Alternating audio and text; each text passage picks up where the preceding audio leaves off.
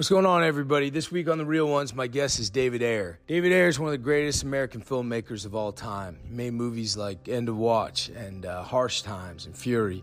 Wrote the movie Training Day. Being in the movie Fury was one of the greatest joys of my life. A lot of the folks that I brought on this show are people that I've met through David. In this conversation, uh, David's extraordinarily brave, uh, courageous, and open. Um, I love this man. I admire this man. This man's given me so much. He's been through a ton, and uh, he really opens up here. Um, I'm, again, eternally grateful to David for just so many reasons. And uh, I love you, boss. Thanks for coming on.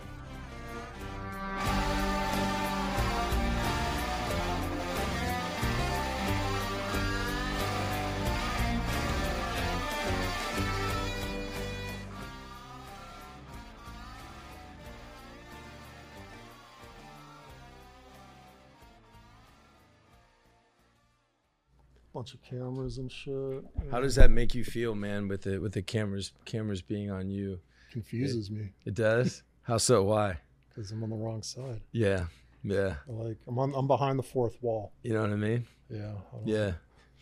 When was the last time? When was the last time you did something like that where you were on camera? Like never, huh? Media Mm-hmm.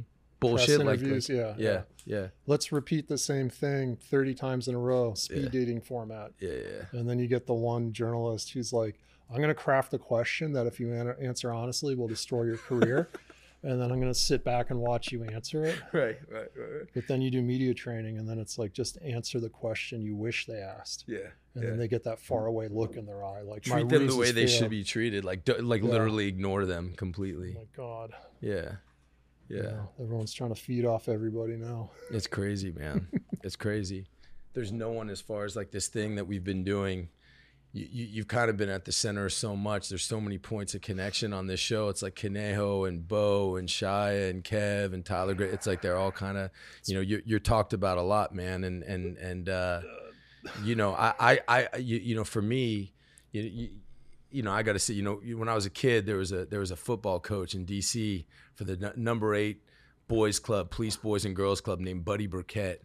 And Buddy Burkett was a fucking savage, dude. he was like a fucking savage. There was once this real big kid, this big fat kid named Lamont, and we we used to call him Lamonti, and he had behavior problems. And Buddy Burkett like made him do push-ups and sit-ups till his kidneys fucking he, he had to go to the hospital and he used to if you got in trouble buddy burkett would put like one guy if you if you fucked around he'd put you on one side of the field and put everybody else on the field on the other and he would basically be like go get him you know?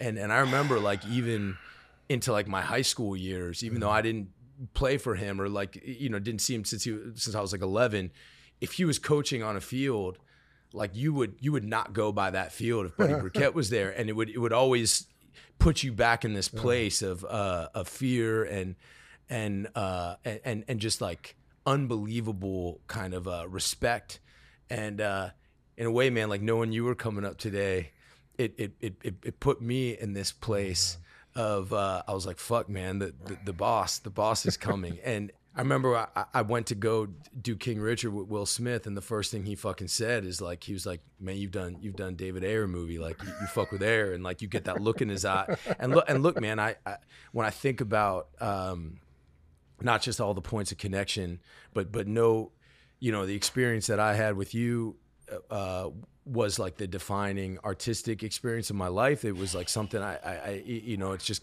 kind of cha- everything changed after that for me. Not some fucking bullshit like, oh, I start getting more up. It, it just everything changed for me. How I view this thing, and and uh, and when I think about like how like the, the, the mental and, and physical and like emotional anguish that we were put through. And and when i think about how we were like beaten down and i saw these like grown men like fucking movie stars like crying and begging for to, y- y- you know begging and and and reduced down to the way they were. And it was such a um it was such a brutal experience. But now when i look at it uh now when i look at the whole thing looking back man it's just like i i see how much fucking love was there and how much you fucking cared and not just being a vet but your- your dedication to like who that story was about mm. and how you didn't give one of us a fucking chance of not taking that so fucking experience and and and and, and putting us you know you, you know you know going to going to the bases, being with the guys, getting to ha- spend time with like those gems of people who actually experienced what it was like in World War II. There was no choice. There was no days off. There's no bullshit. It was like your foot was on our fucking throat the whole time. But but what's crazy is like it was like the most loved I've ever felt by a director. It was it was the seminal kind of experience, and I, and uh, so I, I you know I don't do like fucking introductions, man. I'm like so uh, today, but uh, I just wanted to say that, man, and I also wanted to say like, do, do you do you still do you still work like like you just got off a movie? Do you still work like that? It's the world's changing. Big time. and and it's harder and i think now for me it's like picking my lane and picking my battles and picking my opportunities you know and right now i'm just happy to fucking work can i Mhm. cuss Yeah, you can do whatever the fuck you want. Okay, I told you literally shit on the table, dude. like with fury i don't know i think there's just moments in life where things unfold certain ways and and that unfolded all these things came together and, and things that shouldn't have come together came together Like and what? things just like getting a freaking working tiger tank on set you know having an actual german tiger tank on set and instead of like oh it's a volkswagen covered with you know green screen or something. Um but like the time i had everybody the way everybody sensed that something bigger was happening um with that project and it just it was- it was just kind of blessed. It just kind of unfolded you know? And i think that's always going to be like that and end of watch are going to be like my two two to beat you know as far as a director goes. You you you think you could could Fury be made now? yeah but it would be twice as expensive. It would, it would be a lot more money. I want to do another world war ii movie and i'm trying to figure out how how do i do it? Yeah. how do i even do it you know? Um but it, it's it's a weird movie. Like it was a weird movie because i had full control it wasn't by committee it wasn't a bunch of people telling me what to do. And it was it was just vision. It was just like i was chasing something with my heart you know? And and then you guys were like fully willing to dive in all the way. And the prep you guys did was freaking it was stupid. It was ridiculous. Pretty you- bananas. Yeah. you guys were crewing, doing combined arms, field exercises with a freaking operating tank Yeah. in infantry, blasting off ordnance and blanks and stuff like that, like operating the machine. You know, you guys kind of got to the point where you became it, and and it's like, how do you how do you even do that? How do you become something? Is, is, is a soldier in war with everything that's happening, and that's why I just kept putting you guys through so much because I had to be the war. I had to be the source of stress. I had to be, you know, you think about like what does a human being go through in war and cortisol, adrenaline, you know, stress hormones, right? You get banged in your, you know, your lizard brain. Who are you when you're experiencing that stress, you know? And you see each character in that tank, everybody had a different stress reaction, you know? Everybody reacted a different way Yeah. Yeah. and you know like your character would kind of fall apart and become very beta and very dependent and like tell me what to do and I'll do it. I don't want to think for myself. Just tell me what to do. And I'll fucking die for you. If you tell me to go die, I'll go do that. Mm-hmm. And I may hurt be hurt and confused, but I love you and I'm going to do that because I trust you. And that was like that whole dynamic in that in that tank. It was a pressure cooker. Are you like in, in in this film that you just did? I mean, are are you still having guys fight each other and all that shit?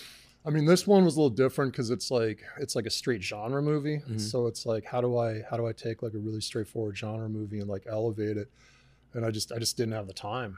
You know, it was like like it's like money and time are the big drivers in this, and then it's it's it's hard because you need access to the talent. You need that rehearsal time Yeah. to build that energy, and you know, it's it's tough. I tell people now, you know, I'll tell actors like, hey, you think like. uh you know, De Niro was like double booking Scorsese and like researching two pro- projects at the same time when they were working together. Right, Like that sense of rip your guts out and eat them kind of dedication is is is absolutely disappearing. So I'm finding like because you know me, like I go I go hard. Like like I want the roadmap of your soul. I Yeah. want I want to know everything about you. I want to know your best moment. I want to know your worst Yep. moment. I want to know because you're the actor, right? Your body is your instrument. Yeah. What what what does it contain? What does your body contain? What does your memory contain? How are you wired? And and I know you went to like you know the Moscow Academy, which is like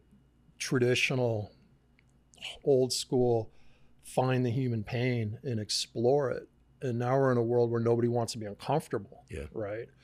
And art comes from discomfort. Art comes from uncertainty. Art comes from pain. Art comes from agony. And and then just even like culturally now, you know, like like who am I to push my ideas into the culture at this point? You know, do I have a voice? Do I have value as a human being? Do I have value as a creator? What stories am I allowed to tell? What stories am I not allowed to tell? So it's just like the world's changed so fast and so much. And it's like if you can bring any kind of truth, I'm just chasing human truth, right? I'm just chasing human truth. And they have, I call it the corporate map of the human soul, right? Yeah. Which is like Hollywood filmmaking. The human soul is in this little specific box that makes them comfortable, that they've defined. And with the shit I've seen in life, That's right. Yeah, dude. like the hood, the street, the military, the this, the that, the chaos. You know, I know I have a much better sense of what a human being is than some rich kid that went to an Ivy League school and is now my boss at a studio that Right. works for a committee. Right. like Right. it is what it is. Right, right. And and you feel like in, the- you- you- I mean, is there is there still a world in which guys like you get to do your thing without that that motherfucker coming in and, and, and tainting it?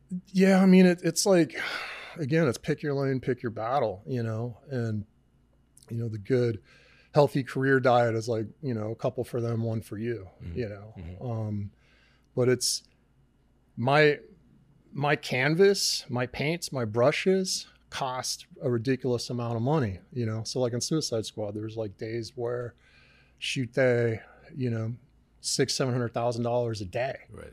Right? Or or even a small budget movie, you're looking at a burn rate of a couple hundred grand a day, right? That's a lot of money. Like it's millions of dollars. Someone has to hand me millions of dollars for me to do my work, right?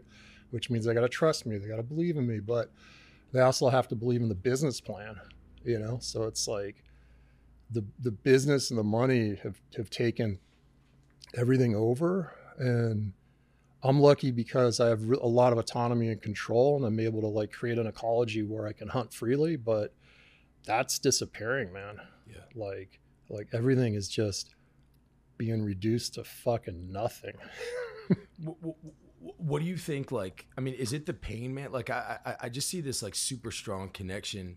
Like with you, I just, I remember just responding to you like fucking immediately. Like my, my, my, my first audition for for you, like I was like, man, I'll do. And it wasn't just because like I loved End of Watch that. mu- It's just like the way the way that you were and the way you mm. just size up the room and the way you handle yourself. Like you, you, know, what do you think that is? I mean, how, is that something you've always been able to do? Get people to kind of like follow you? Because again, man, it's not Yeah. normal to see guys like, you know, like fucking Will Smith or Brad or shit like that to be like, hey, dude, like I'll go to this fucking boot camp. Like I won't sleep for fucking three weeks. I'll shit in an ammo can. Like I'll, I'll, I'll have guys like call me maggot and fucking. Yeah. But you know what I mean? It's like one thing. Like I'm like, dude, whatever. I don't give a fuck. But like those guys to to to, to follow that wholly and to make a movie as if it's I mean, you had us all convinced make this movie like it's the last one you'll ever make. And if you think about like what that movie's about and who that movie's for, it's fucking worth it. Like it, it like we really were like, dude, we'll we'll we'll give you whatever. Have you always had that through life?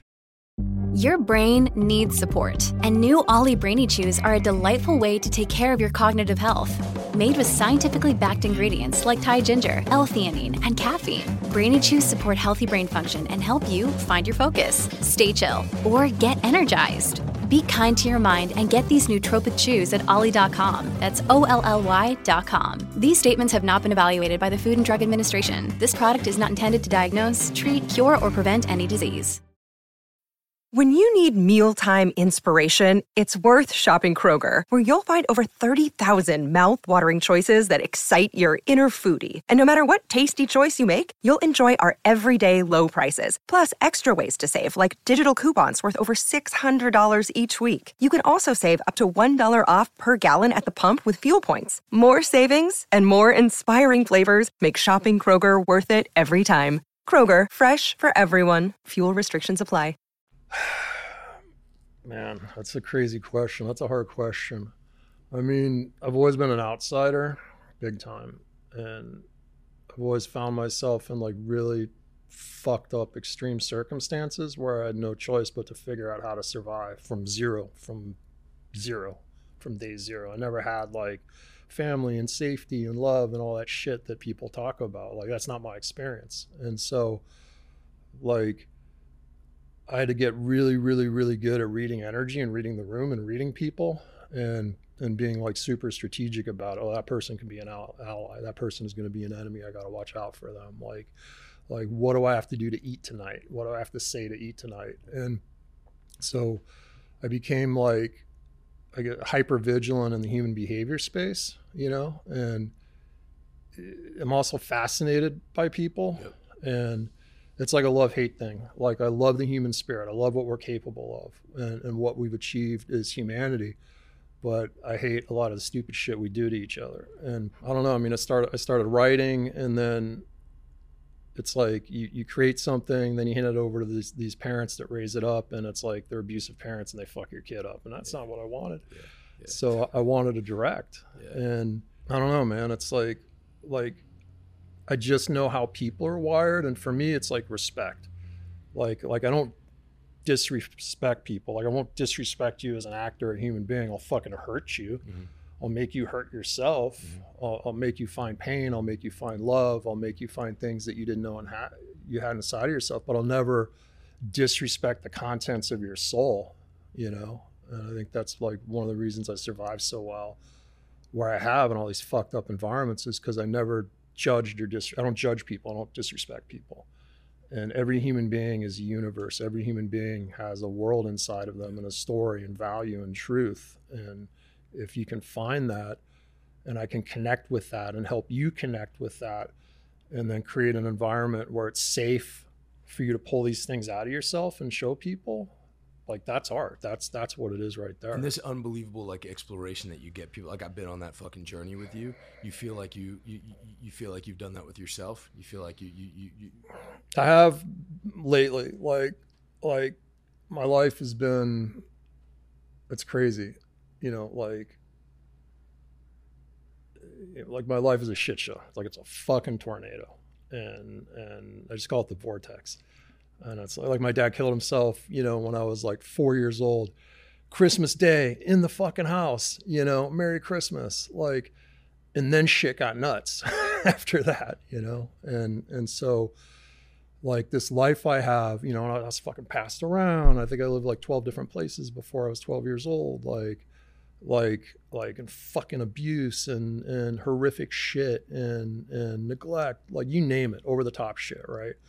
And then I oh I can write. I have this this this this way I can express myself. Um, but uh, you know, then then Hollywood happened, and you know, I had like this this super traditional marriage and kids, you know, for a long time, and that was how I identified myself. And then suddenly, like, oh, I'm an A-list director, and I started to identify with that. And then like like COVID hit, everything hit, all culture stuff hit. Um, Hollywood kind of shut down you know the culture is reassessing like like people's positions and everything. And all the noise was taken away and then i was alone and then the marriage ended you know? And so like everything i identified myself with disappeared. So now i'm just like who am i hmm. you know? And honestly now it's like i ain't shit you know? And it's like like i don't like getting compliments. I don't like people being so you know effusive about my work and yep. stuff like that because I don't identify myself with that now. You know, I did before and I kind of needed that and that ego armor. Yep, yep, yep. And and now it's just like like I just want to pay my fucking bills, man. would would you describe that feeling as freeing? Is it scary? Like how would you describe that feeling of like letting go of all that shit? Terrifying and then freeing and then terrifying. Um but then the question is who who am I? Like what am I? What am I? It's like really the biggest question, you know, and and what kind of human being am I? Um, so, like, I know I'm a tor- storyteller. I know I can change lives. Like, um, good friend of mine, Sean, who was like like in Dev Group, was like downrange and and and got lit up really bad. I think shot like six or seven times, right? Fucking thrashed. He was basically done and depressed, lost lost his best friend in the same incident, and you know, told me about how during rehab he's in a wheelchair. They took him to see Fury, and he's sitting there in the wheelchair. And in Fury, something happened when he was watching that. That that was the moment he defined as the beginning of his road to recovery. Wow. And now the dude's like, you know, he got back into Dev, went, you know, back active duty, yeah. downrange, all that stuff. Um, throw up plates, lift weights, all that. But like some human decision, something inside of him decided to come back from the dark place that he, he was in. And he fully attributes that to that collaborative creation that is Fury. And I, I hear stuff like that. And it's it's like humbling. Like yeah. what uh, you know, and that's what I'm learning to respect and what I have to respect is there is something larger that can move through me. But because your instinct is to push that shit away or to like not feel. I mean, I think we're alike that way. Yeah. I don't want to hear it. You know, yeah. you know. Doesn't mean no I'm good. like I suck. I you know I I I I remember after one take on Fury coming back to you and being like I'm quitting, dude. I'm like leaving this whole. Foot. You're like don't quit. That's all you said. You just said don't quit, and that was like the, you know, I was like all right, fuck it, you, you know, because I just fucking hate myself so much when I'm, when I'm working. But, uh, you know, I'm obviously, you know, like part of the process, you you know, especially in that movie, was like you know talking about what happened with your dad and all and and and and, and kind of going forward and then you know our own relationship to you, know Brad's character and all that. But it's just like there you know I, I, know you hate the fucking compliments man but that you know that, that script is just like the fucking greatest thing ever written dude and everybody who read it said that and it just you know man like can you can you just talk a little bit about like, your family and your upbringing and and and and I know I, I, you know and if you can't you can't but like yeah. you know I, I know you spent some time in it's sort of where, near where I grew up and and uh, and you I'm, I'm just really curious about how you like found your way to California which had such an imprint on you. It's nuts. Um I mean my family's from California originally like my mom went to UCLA and all that stuff. Um but like it, it, my life makes no fucking sense. So like i guess you know my dad was like a geologist and my mom was like an academic studying psychology. Um and you know he he passed.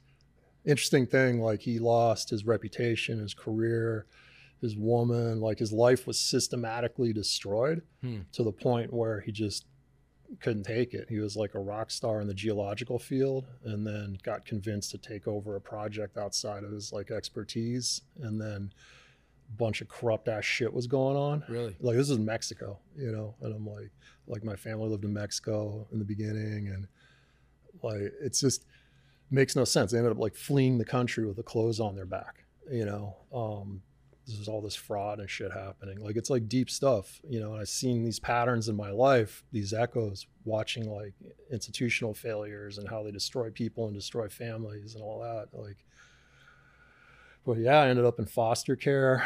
Um, you know, uh, that's fucked up. And then, uh, you know, like my mom is a deep cat, smartest person I know. Yeah. Um, but just like you know, been married a bunch of times, like not a mother in the classic sense of the word, like not like fucking hug you, but like here's some soul poison that may fuel you as an adult. You know, thanks, mom. Um, but I don't even know how to explain it. Uh, when you with, with what went down with your dad, though, I mean, like to do it, kind of how he did it or when he did it. Forgive me, but there's some sort of like showmanship. There's some sort of like he made a a point there and oh yeah and, and whatever that was no it's you know. he he he wrote like a 12 page suicide note made copies and hid them all over the fucking house including taped tape taped one under the toilet tank right i never saw the note i never saw what he got to said which is really frustrating you know and everyone I, I later in life i reached out and met people that knew him everyone loved this guy like love this guy you know? And but he just got destroyed by a system and by a woman. And and I, I took like a lot of lessons from that of like i'm going to understand how fucking power works. I'm going to understand how the system works. I'm going to understand how people work. Um, it really put me in the defensive in a big way. But did that start early on? I mean did yeah, like yeah I had to. Like i was in foster care man. Yeah. like like i was i was always like the spare body in the corner, you know, that like somebody legally has to feed, I guess, because if I die, they'll get in trouble. But that was kind of like my childhood. Do you remember like- your first feelings like having to leave home and like going into somebody else's? Do you remember? Do you Oh yeah, I remember all of it. How, did- Like, what did that like, feel like? Very conscious. I don't know how to explain it, but I was always like stoic as fuck. It was almost like like I was born, and it's like like this shit is gonna be a motherfucker, and it's gonna get bad and worse. And somehow I had that knowledge as a kid, Hmm. you know, Hmm. and I knew that like my lot in life wasn't gonna be like other people. I wasn't gonna get like the love and the family and all this other shit, which I try to create later in life. But yeah, we just like my mom was a piece of work. She was like an entrepreneur. She was like like really progressive for the times, um, but also like super connected. Like she knew like her her dad was like a, a colonel and and military. I come from a military family, and so she always knew how to manipulate the government side and get Mm. in in that world, and you know showed me a bit of that. Um, she's wild. I guess she like in, in Vegas. She used to work at the casino, like as a shill. Like a beautiful woman, Yeah. beautiful fucking woman. Yeah. Like like, and I've just heard absolutely insane shit about her, but not a mother by any means. And, and did you guys stay kind of connected through jumping around from house to house in foster care? Would you go back with her for a time? I ended up ended up back with her, and you know, she got remarried, and I was gonna say the guy was like super fucking abusive. Like the first, like, I'm just gonna say it. Like the first time, my, I had an older sister who was like nine. He kind of took care of me until she punched out and arranged like living arrangements for herself. Right. First time he met her, she was 14. He knocked her out. Just fucking knocked her out. Like like boom. Out You saw it? No, no, but uh, it's it's just like like that's how people were treated Right. as I was growing up, you know, and and so it's like you're not safe. You have these adults that are fucking psychotic and violent, right?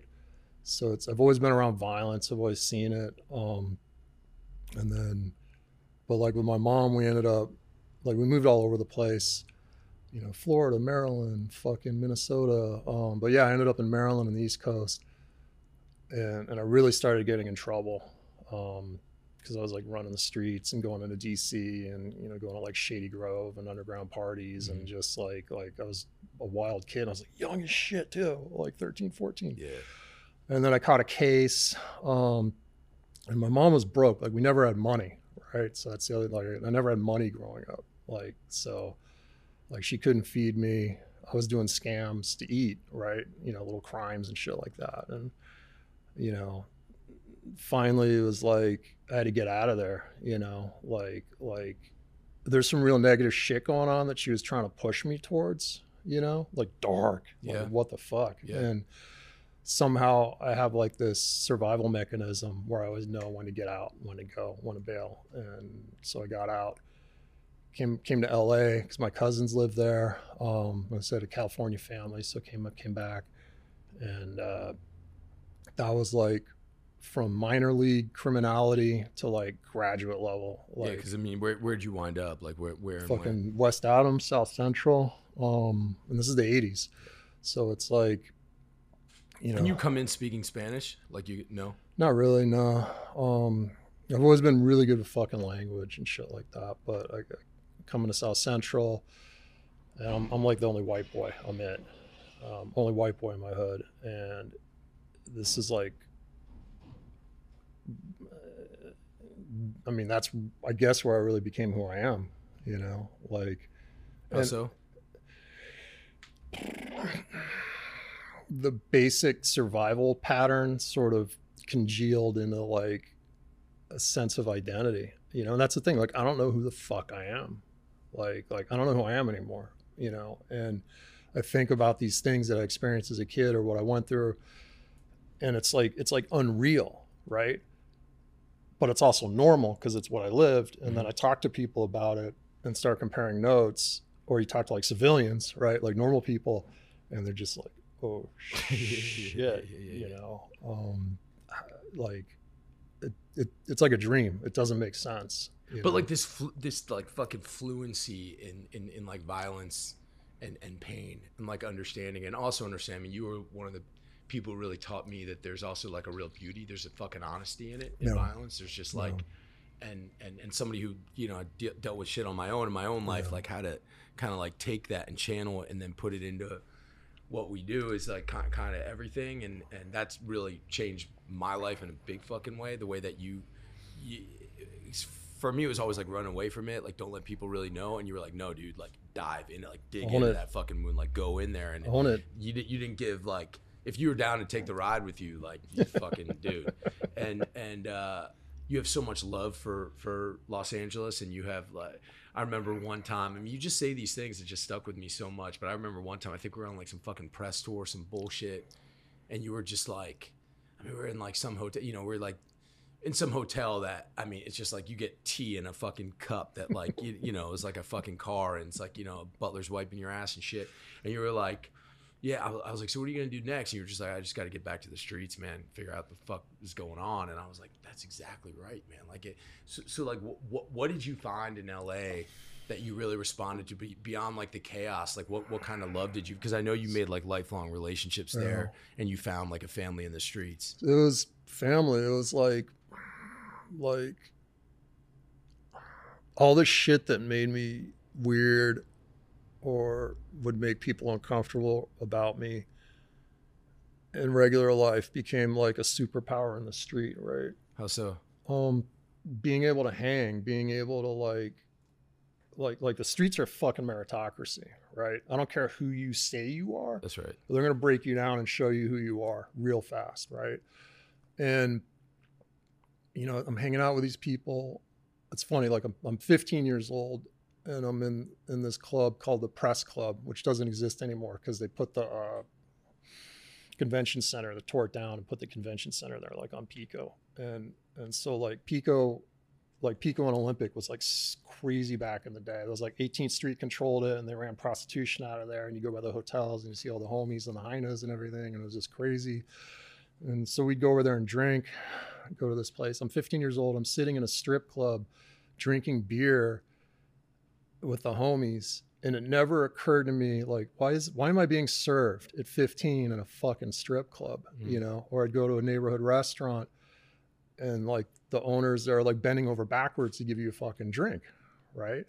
And i just it's like like i was kind of like i never put it together of like what's really happening here but like you start to go through these situations and it's like oh it's the lapd here comes a fucking cops to jam us right? What happens if you fucking press the cops? Right? So like you know normal civilian world you don't do that Yeah. or, or you know things don't happen Yeah, but right? But on the streets it's like all right two cops six of us every one of these motherfuckers will fight. Yeah. Some dudes may have things that that are worth fighting for that they don't want the cops to have you know how does this unfold now? You know what's the fucking psychology here? You know and then you, you see that moment where you see like the fear in the cop's eyes and it's like all right we got this shit. got him yeah. Yeah está la cosa like, fuck yeah. Yeah, you know yeah. like and you, you start to savor these encounters you know and and it was just like i was like crazy dave. Crave. Right? That was like my name crave because i was fucking crazy. And and you, you, there's always like the crazy guy and i guess that was me. Like you always had that reputation. And and plus i was just into stupid shit. Like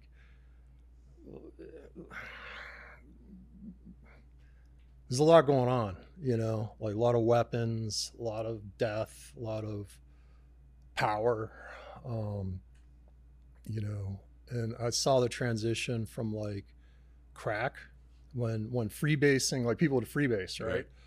and it's like yeah the alcohol and the fucking clip and the cotton swab and that's how people were doing it right for a minute and then i remember when crack hit Yeah, and, and totally different it was like like oh shit microwave baking soda fucking rock it up overnight it changed everything and one of the first crack houses in la was like on my block Hmm. like on my fucking block right and it's like they would come through it was like like my neighborhood was like rolling 20s bloods and and so like they had the freeway rick connection all that shit. So there's like kilos coming into my fucking neighborhood and a key was like 14k and everyone was just trying to get 14 grand together because you could flip it for 60 straight up yeah. Fucking it was like and the neighborhood started out like we would play football with other neighborhoods and and so like we came up with like like like Mara Salvatrucha. Like, I used to hang out with MS. Yeah. Like, but they were like stoners back in the day. Yeah. They had like fucking long hair and would wear like ACDC shirts and jeans and chucks. Like it was such a different vibe. But because I was close to MacArthur Park where they all started, and I was like a house painter, right? So I was always working with them and working with people and in this world.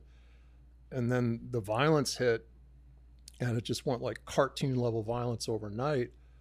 And the streets flipped from like, it was like the old heads and, you know, like uh, guys that played football in high school and just like shit like that to suddenly like the killers ran it, Yeah. right? So in my neighborhood, there was some kid who was like fucking 15 or something. And, and suddenly he was the guy because he was just killing everyone down for it. Yeah. killing fucking everybody and and and that's that violence piece and that language of violence so it's like okay so if you can just fucking kill people and you don't have that conscious thing going on oh you're gonna run the fucking deck you know what's that look And like for you at for you at that point, you, you you you- you had been around. You'd seen all kinds of violence. You've seen probably one of the most violent acts you could with, with your pops. You've seen that. But what about your own sort of like bursting through the bubble of perpetrating it yourself and getting your hands dirty? I mean, uh, what was your relationship with that? And, and was that hard for you? Because I, I, we talk about a lot on here, just like how a lot of that starts. I know for me, it started a lot in like fear and shame. Like, Yeah. guy punks you, or you get your ass beat, you get jumped, or something, and then you're like, you sit there and like at night, you're like, fuck, I should have done this, or fuck, I should have done that, and then you do it. But then you start breaking through that membrane, and you start perpetrating it yourself, and then you kind of become the monster a little bit, and you become that guy. yeah Did you have a similar journey? Do you remember like one of your first sort of like real encounters with violence that you had to perpetrate? yeah it was it's it was a hash. It was a hash. Like when i was 17 this dude got shot across the street from me at my house and like i don't know I was, I was feeling like a good samaritan or something and i like fucking gave him cpr you know and the dude like died. I was like 17 the dude fucking threw up all over me and was throwing up blood clots and shit. And i like watched this guy die and i was just like okay Did you know him? no, no. He was from East LA. Like our issue was like like South Central and East LA were like fucking Yeah. like and, and this was a different world then. I was like, Where are you from? Oh, I'm from nowhere. Fuck you, boom. Like I dated girls in East LA too, man. I'm like, taking the bus there. It's Wow. like, like fucking I dated this black girl in South Central, like Compton. And I was taking like the Vermont line at fucking midnight to go hang out with her and stuff. Like, I didn't give a fuck. Yeah. Like I went everywhere. Um, yeah, it's it's hard like like because it doesn't make a lot of sense to me and i see things and i've like like for me it's just memories right? So like walking to vermont to go to work and like there's this bar in my neighborhood mr x's bar which is like where all the homies would hang out and in front of mr x's like there's fucking blood just all over the sidewalk and blood clots and shit and just like nasty yellow fucking clots and i'm like I got to go to work and I'm just stepping over the blood like nothing, you know. And that was like normal. That was like a normal thing. Mhm. Like like gunfire. Holy fuck! Every night there's gunshots, but not like fucking oh someone shot a gun, but like bam bam bam bam bam, bam boom boom boom. Fights. Yeah. Like like Yeah. gunfighting every night It was it was normal. Like it's crazy what becomes normal. That's it's crazy. Yeah, yeah, yeah. And and and at that point, like, when did you meet uh, Richard? Like, when, when was it all in that in that period? No, it was a little bit after. Okay. Like high school world was a shit show. I dropped out. Um, I was on LA County probation all through high school. So like I had to take the bus down to Crenshaw Exposition. Uh-huh. And I had like the gang lady PO. Yeah. So she was like all harsh on me. And I don't know why I had the gang lady PO because I was very innocent and didn't do shit. and it was like like like only white boy on the fucking bus rtd back then shit was like 50 cents or something you know and it was just like to be able to fit into that environment and be comfortable and navigate it and not get pressed like yeah just to learn that energy Can you describe like can you can you describe it a little bit? Like can you? er, er, I mean, I, I, I I really feel like I understand what you're saying, and I and, and, and being in in those in those situations, um, it never really ends, right? Like it's not like it's like from place to place. It's not like you can be like, oh, I don't need to deal with this anymore. No. It's like it's a constant, it's a constant constant thing. navigation. Like- and like um it's like an, an energy thing either you belong or you don't That's either it. you're comfortable or you're not and like growing up it was always like people of color adopted me like like like black families mexican families took me in fed me took care of me you know, so I was very comfortable in those spaces. And, and Probably not as comfortable with white folks. no, Yeah. which is crazy. Yeah. Like, like I remember in boot camp, um, I was looking around. And I'm like, look at all these fucking white Right. people. Like, Yeah. what the hell is happening? Who are you? Well, what spaces are you comfortable being in? You know, and then and then like I just really have always connected with like heavy people, like fucking killers. Like People I've have been through it. people have been through it. What, what, what, why, why the military? What, like, what, how did that come about? uh, like my grandfather, retired officer, other grandfather, retired officer. You know, one, one was Army, one was Navy submarines. Um, I've always been drawn to that um, world, you know, through family stuff. But like growing up in high school, I'm like, maybe I graduate, maybe I don't. I didn't. But I'll join the military and I'll get fucking killed and I'll die young and problem solved, right? Like I never thought I would live. I never thought I'd live really past 18. So, you know, like that was kind of my mindset. Um, and then, yeah, I got in it and I did really well. And then I kind of got my heart broken. How so? I was too idealistic. I was looking for the perfect home and I found it for a second. Um, and it was like very different world, Cold War world, very intense. You know, I was on a nuclear submarine, um, different culture back, back then, you know, and like there, there's a lot I won't say, uh, but it was fucked up. Like it put me in some dilemmas, you know, and, and, you know, I thought I was going to do it my whole life and I ended up getting out. Like, how did you go? I mean, we, we talked a lot, obviously, making a movie about like going through fucking war in a tin box and like the the, the similarities to submarine. Like, wh- why that? Like, why why do you think you were drawn for that? How, how what's the process like to become to, to go towards a submarine? Like, what's that training like? Like, what what can you tell us about that? I mean, it's intense. What it's it's a weird job because you're locked in a tube and everything can kill you, and it's a nuclear reactor, and you know, tons of explosives, and you know, like a hydraulic header, 3,000 psi hydraulic header. If it blows a leak, it'll and you walk past it. If it blows a leak, it'll instantly fill the submarine with a high explosive gas mixture, right? like and then the submarine can explode from a spark. Like like everything can kill you. Every you're always on alert. You're always in danger. I just like that. I like that Was that know? common among guys who who who flock towards that? yeah it's a volunteer. You got a double volunteer. Like in sub school they put you in a steel tube light a fire put you in firefighter gear and turnouts and everything. And it's like smoke you can't see shit and so if you can't handle that then you probably don't want to be in a submarine so they do things to kind of make sure you know But like, what do you remember the first image? Like, what was the first thing? It was like, yeah, I want to be in a fucking tube underwater. Like, why? Like, was it just like that's dangerous as fuck? I want to go there. It's was it like, just drawn to it like like you know my grandfather did it all through world war ii you know but it's just and and, and it was also kind of like um real you know so you can join the military and end up with a lot of bullshit jobs like oh we're cruising around the indian ocean on you know an auxiliary exciting um like the shit we we did we were in it we were in it and i got to see like how the world works firsthand got to see like the game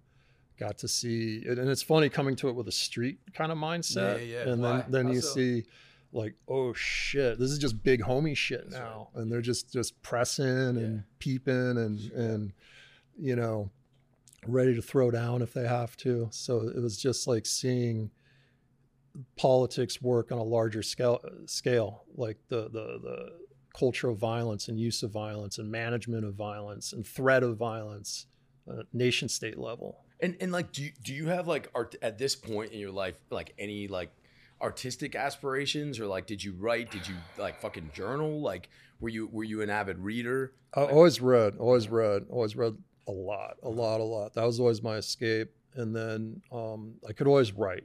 So like in high school, I'd like write one thing in the beginning of the year, and they'd leave me alone and give me my C. You know, and and then in the Navy, I Wh- Why, started do you think that that's just was natural or natural. God given talent. And and and creative or just like essays or or Name it, yeah. name it. Did you Like, ever write creatively for yourself or for other people? minimally and Yeah. then like I, d- I did the navy i started journaling um there was there was a lot to process like it's so funny because like like now in hindsight it's like yeah i went through the ringer it's so much shit i was trying to process and didn't even know how Yeah. and didn't even know was abnormal Yeah.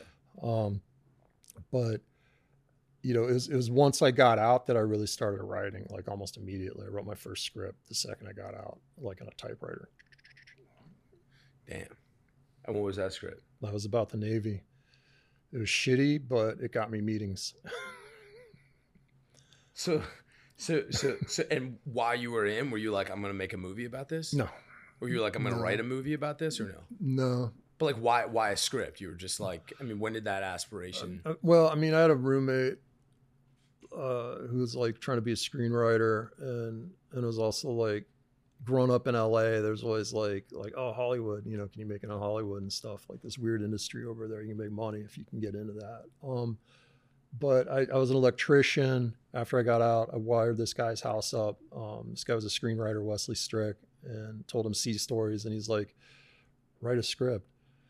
And I ended up living in this guy's house and wrote wrote my first script, you know.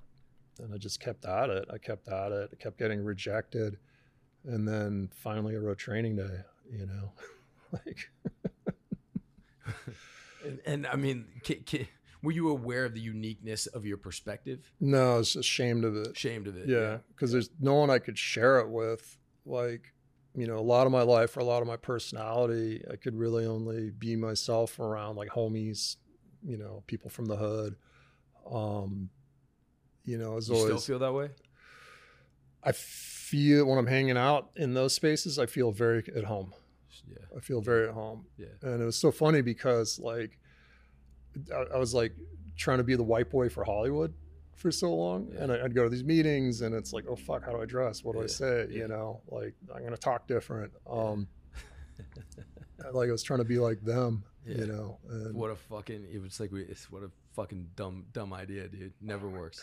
It- that's what I've learned. It's like authenticity, you know, and can you be around people that see you and can you allow yourself to be seen, you know? Um it's it's deep.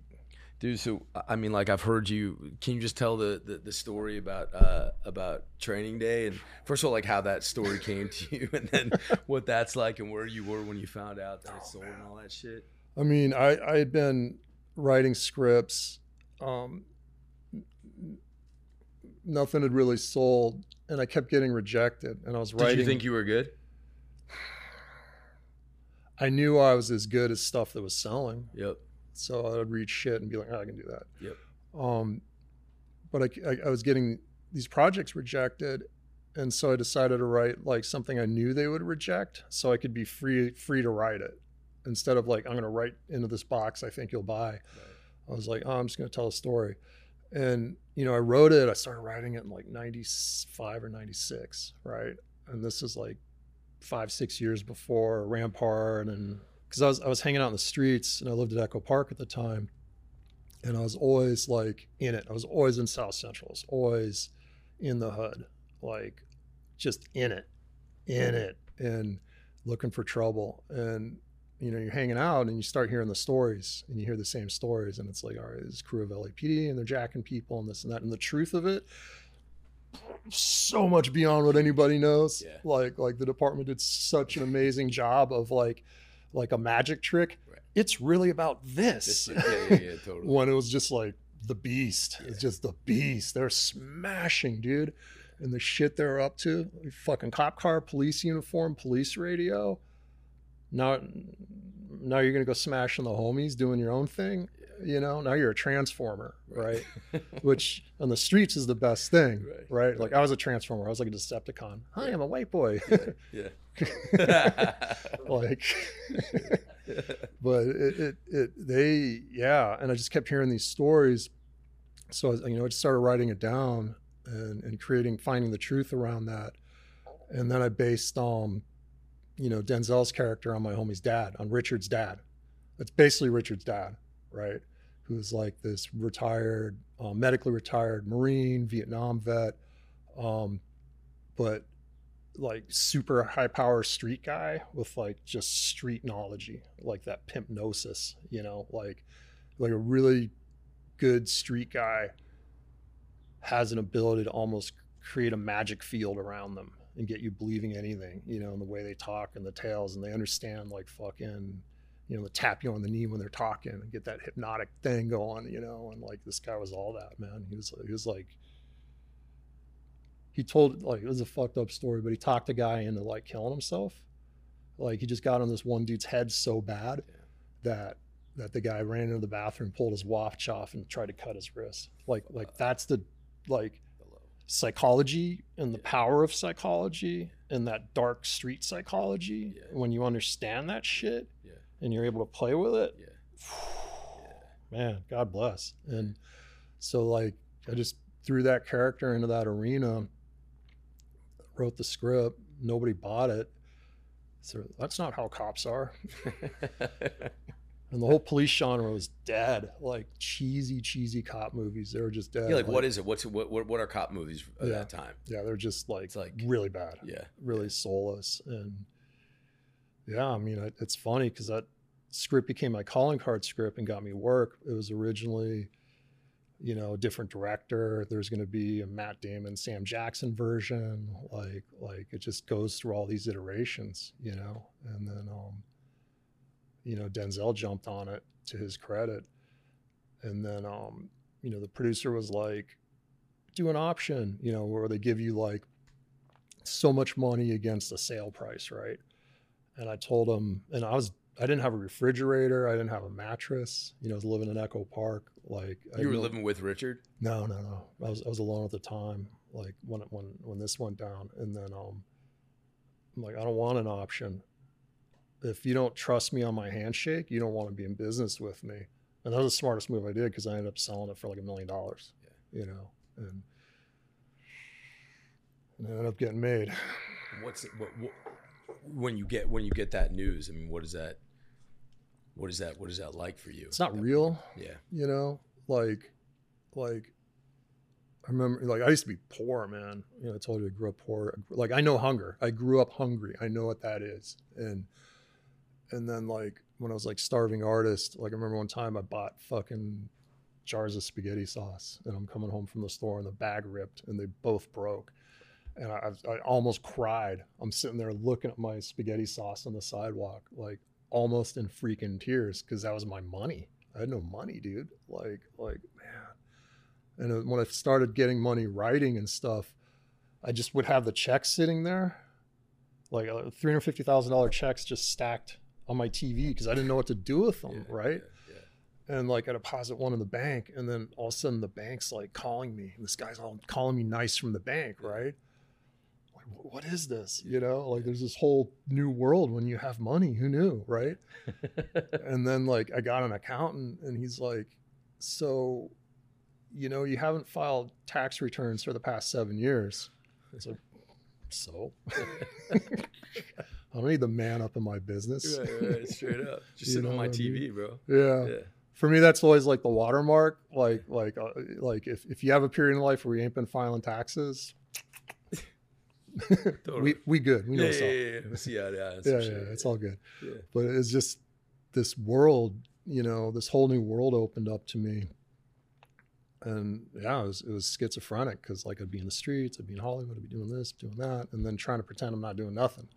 So, what what do you think? Like, I mean, th- through through that time of bouncing back and forth, at some point you get the bug of being like, I want to make this shit myself. Yeah. But but uh, I mean what was the experience like? I mean, was was there any like big purpose with like what what you wanted out of your art or, or the possibilities that you saw? Not like financial possibilities, but to be able to tell certain stories. It's or... the corporate map of the human soul, man. It's like the disconnect because like I'd seen all this shit happen with human beings, and I had a personal understanding, the lived experience of of of of what people are, right?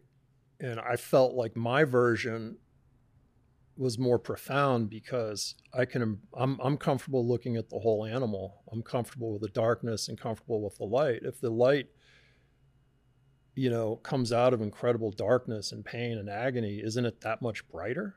You know? And you, I feel like everyone's trying to diminish what we are and what we're capable of, you know. And it's like, like kill spirituality, kill the spirit, turn us into just atomized, tribalized, hateful fucking atoms, fragments. That's what humanity is being turned into. And and for me, it's like I've seen miracles. I've seen human miracles. I've seen the human heart. I've seen power. I've seen death. I've seen life. I've seen birth. Like there's so much in us and nobody wants to talk about that anymore, you know? And and it's like like with training day, it was kind of simple. It was like what happens when you put the devil and an angel in a cop car was kind of the basic idea. And then then the real thesis I was kind of answering was in a corrupt world, what happens when one man says no? You know? And it's like the big moment in training day that like if you're really fucking hood and, and you live that life, you you may see it. But Denzel's like a thousand miles ahead of this guy all day long, right? Mm-hmm. For the most part of Ethan. And then later on towards the end of it, you know, they're talking and then he finds out that Ethan's parents were fucking heroin addicts, right? Which means he was on game as a kid, saw that whole life, and had this whole level of understanding that Alonzo didn't know he had. He didn't see it coming. He didn't Yeah. see it coming. That's right. Yeah. And and that's how this kid was able to fucking outmaneuver him because he just that point in people's lives where you have the power, you have the control, you get fucking lazy and you stop seeing the person in front of you. So this dude who had all this commanding power over the whole world couldn't see the person sitting next to him and that brought him down. Yeah. Yeah.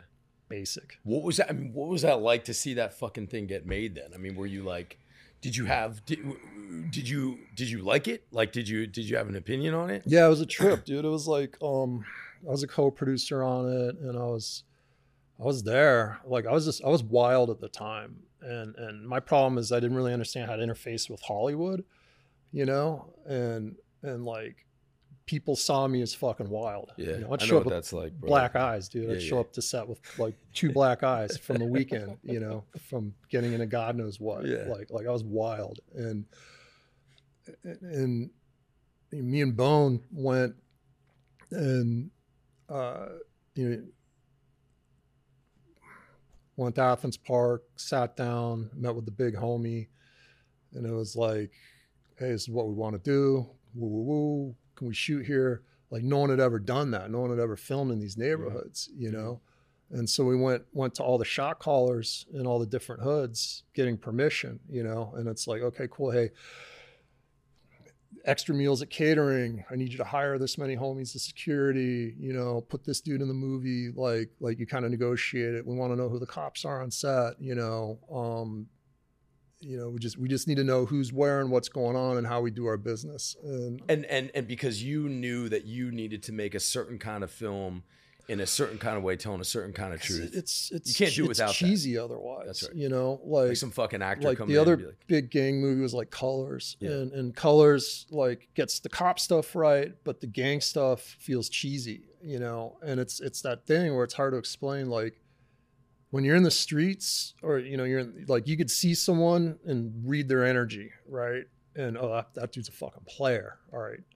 And and then you watch a movie and it's like they don't have the gravitas, they don't have the reality of it, and and you can't fake that energy it was it was it was a wild time um yeah, it, it was a trip like there you know and then sometimes there'd be politics and then you know Sure. you get sucked into that and you're trying to clean that up Yep. and like we're shooting over here and you know because like like the hollywood people like gun comes out someone starts blasting everyone fucking freaks out Right, right, right. But it's but like you know you you to to to, to the same extent that that you are so committed.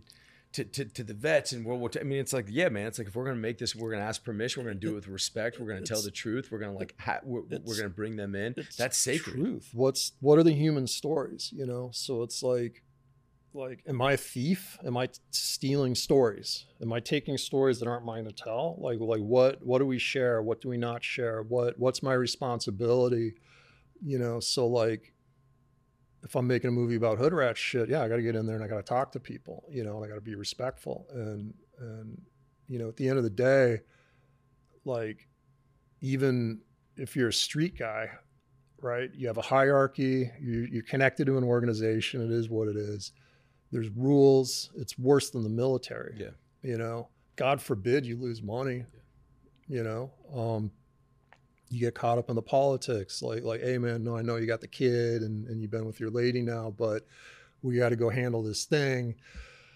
Oh shit, is that the end of my life as I know it? You know, and and people are in these lives and and you know, I got like like relatives in prison. People, you know, I know people in prison. You get caught up in the life, you get the case, and that's it. And that's murder she wrote. And they're not props. They're not tools to be used. They're not something to extract value from. Right.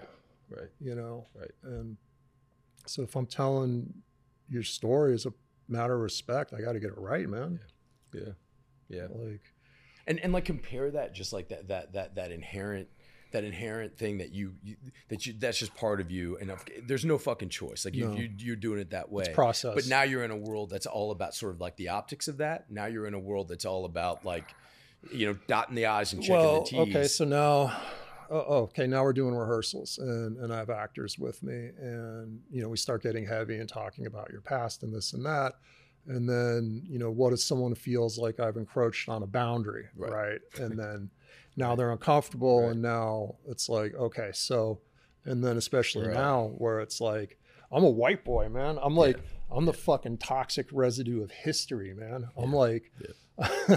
I'm like the progenitor of evil in the world, man. Like, like, and that's what people see when they see my skin, you know. And it's such a trip because I grew up as like, like the only white boy, right and and like people of color spaces, right? right And and I, you catch shit for it at first, and then it's like, yeah, whatever. All right, You- you're fucked here like the rest of us. Cool, you Yeah. know. and then and then now it's like, okay, what what does that mean? What what are my responsibilities? You know, what are my responsibilities as, as a storyteller in this culture? You know, and again, it gets at what am I allowed to say? What am I not allowed to say? Because there right? sure should have been plenty of fucking people who did look at these folks as as fucking props to extract their stories. Hey, we're telling this to portray you. Never have a conversation. Never be in someone's house. Never be in their Yeah. churches and their right. And it's like, but you, but how does it feel being somebody who just did that shit naturally? Not like on your soapbox. Hey, look how great I am. You just wouldn't do it any other fucking just- way because you give a fuck. You I care about your art.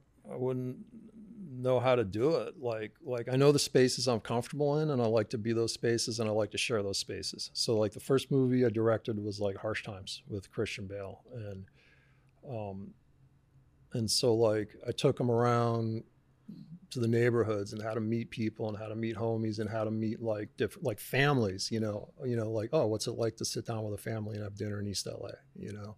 Like what's that vibe like? What's a table conversation? Um I had to meet like dudes that he would have grown up with, like like it's fucking you know Vietnam veteran, you know, who's super big into like um, you know the recovery piece and PTSD at the cutting edge of it, and you could talk all that stuff, Hmm. you know, and, and you hear his stories, and it's like like this is someone you would have grown up with, and someone who whose energy you would have wanted to match, you know, and and so like for actors, a lot of what I do is getting them in the real spaces so they can see the behavior and scan it you know because i know i know you guys are like little xerox machines. You're fucking watching everything man. You're like worse than kids you know? It's like fucking you see everything. So if i can put you in these spaces and you can feel that energy and that human connection that's priceless man. And Fuck now you can do your job better you Yep. know? And and did you know Christian? Like, did you know he? I mean, he's like built for that shit. He's like, built like, for like, and and you did you know that off the jump? Is that Yeah. why you wanted him? Yeah. But I mean, a big part of it, I imagine too, is having Christian around you and seeing the way you roll and the way you live in the hood and how you handle Yeah. yourself, being around Richard. I mean, because isn't like Blue and like all those guys are in the movie, yeah right? the movie the old And- homies and, and, and uh like clearly you can fucking write you write like this fucking amazing fucking thing what makes you say hey i can go make this movie and then like you like leverage Yeah. your house on it like Yeah. like making the decisions I did a music video first. So I had these homies with a band, and I'm like, okay, I'm gonna pay to do a music video. I'm gonna see what it's like to control a set, even if I vibe it at all. but why did you want what was it what what, what was the first like what a lot of it was training day, just seeing training day and, and the process and how it unfolded, and seeing the department heads and seeing what exactly a director does. was there things you that you thought didn't work or w- could have worked better or was there things where you were like i could fucking do or i could bring something not to shit on that because it's a masterpiece but like right but it's Um, like was there anything you were like fuck dude my style you I always could see do it as a writer, like someone who created that. you always see it a bit different, you know. So it it was different, and I love the vision, and I love what the movie became, and it had to become that. But part of me was like, all right, I want to do this. I want to do this, yeah. which was crazy because you know I didn't.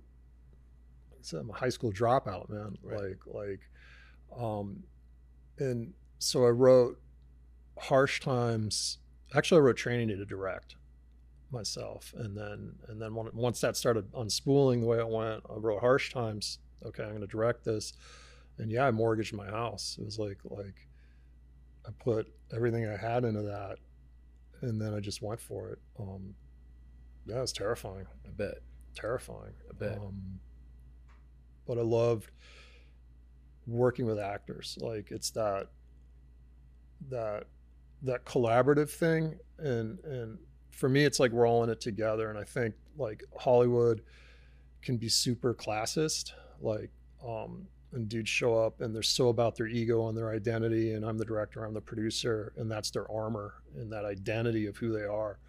Um, and then if that's how you're rolling, you can't let anyone see behind the curtain. You can't let, let anyone see the magic trick, you know. And so for me, it's it's a collaborative process, and the most important thing are the actors. Ain't my face up there. Um, and yeah, I just fell in love with with that process and hunting truth. Like it's like a team of people together hunting truth. The fuck, what's better than that? you know, we create our own reality, you know, and so what is the co-created reality on that set, and then how do you get there? Like, you know, I mean, that's that's my whole world now. It's like, as a country, we don't really have a co-created reality anymore How, how, how do you mean? the mythopoeic reality, the United States. What is the United States? Was it a corporate endeavor for the monetization of enslaved people from the get, and that's all it ever was? Was it people seeking freedom from tyranny and against the crown and all that? Like, like what is our story as a people? Are are we a good people? Are we a bad people? Are we a bad nation? Right? And so when you don't even know what is the common reality that we share what what is the space that we are creating together that's a huge fucking opportunity for the predators to come in and just tear the ass out of everything. Yeah. like again which is also an exercise of violence and control and power. And and if you understand that language shit's real clear right? Like like it's beautiful. The way you have to admire a shark you know the construction of it and that that speed and everything and how it hunts the same thing's happening in our world now. Like so just find find truth within that i think that's all we can do now is surround ourselves with truth create safe opportunities for it and then just f- explore like get in it After you get done with with with, with harsh times, are you like, all right, you're you're full on. You're like, Yeah. this this is what I'm fucking doing Yeah. now, right? yeah it was it was it was a horrific experience and it was hard and i didn't understand it and i didn't know what the job was but i knew i had to keep doing it Yeah. you know and and then just yeah a lot of it was like who am i? What's my role in this thing?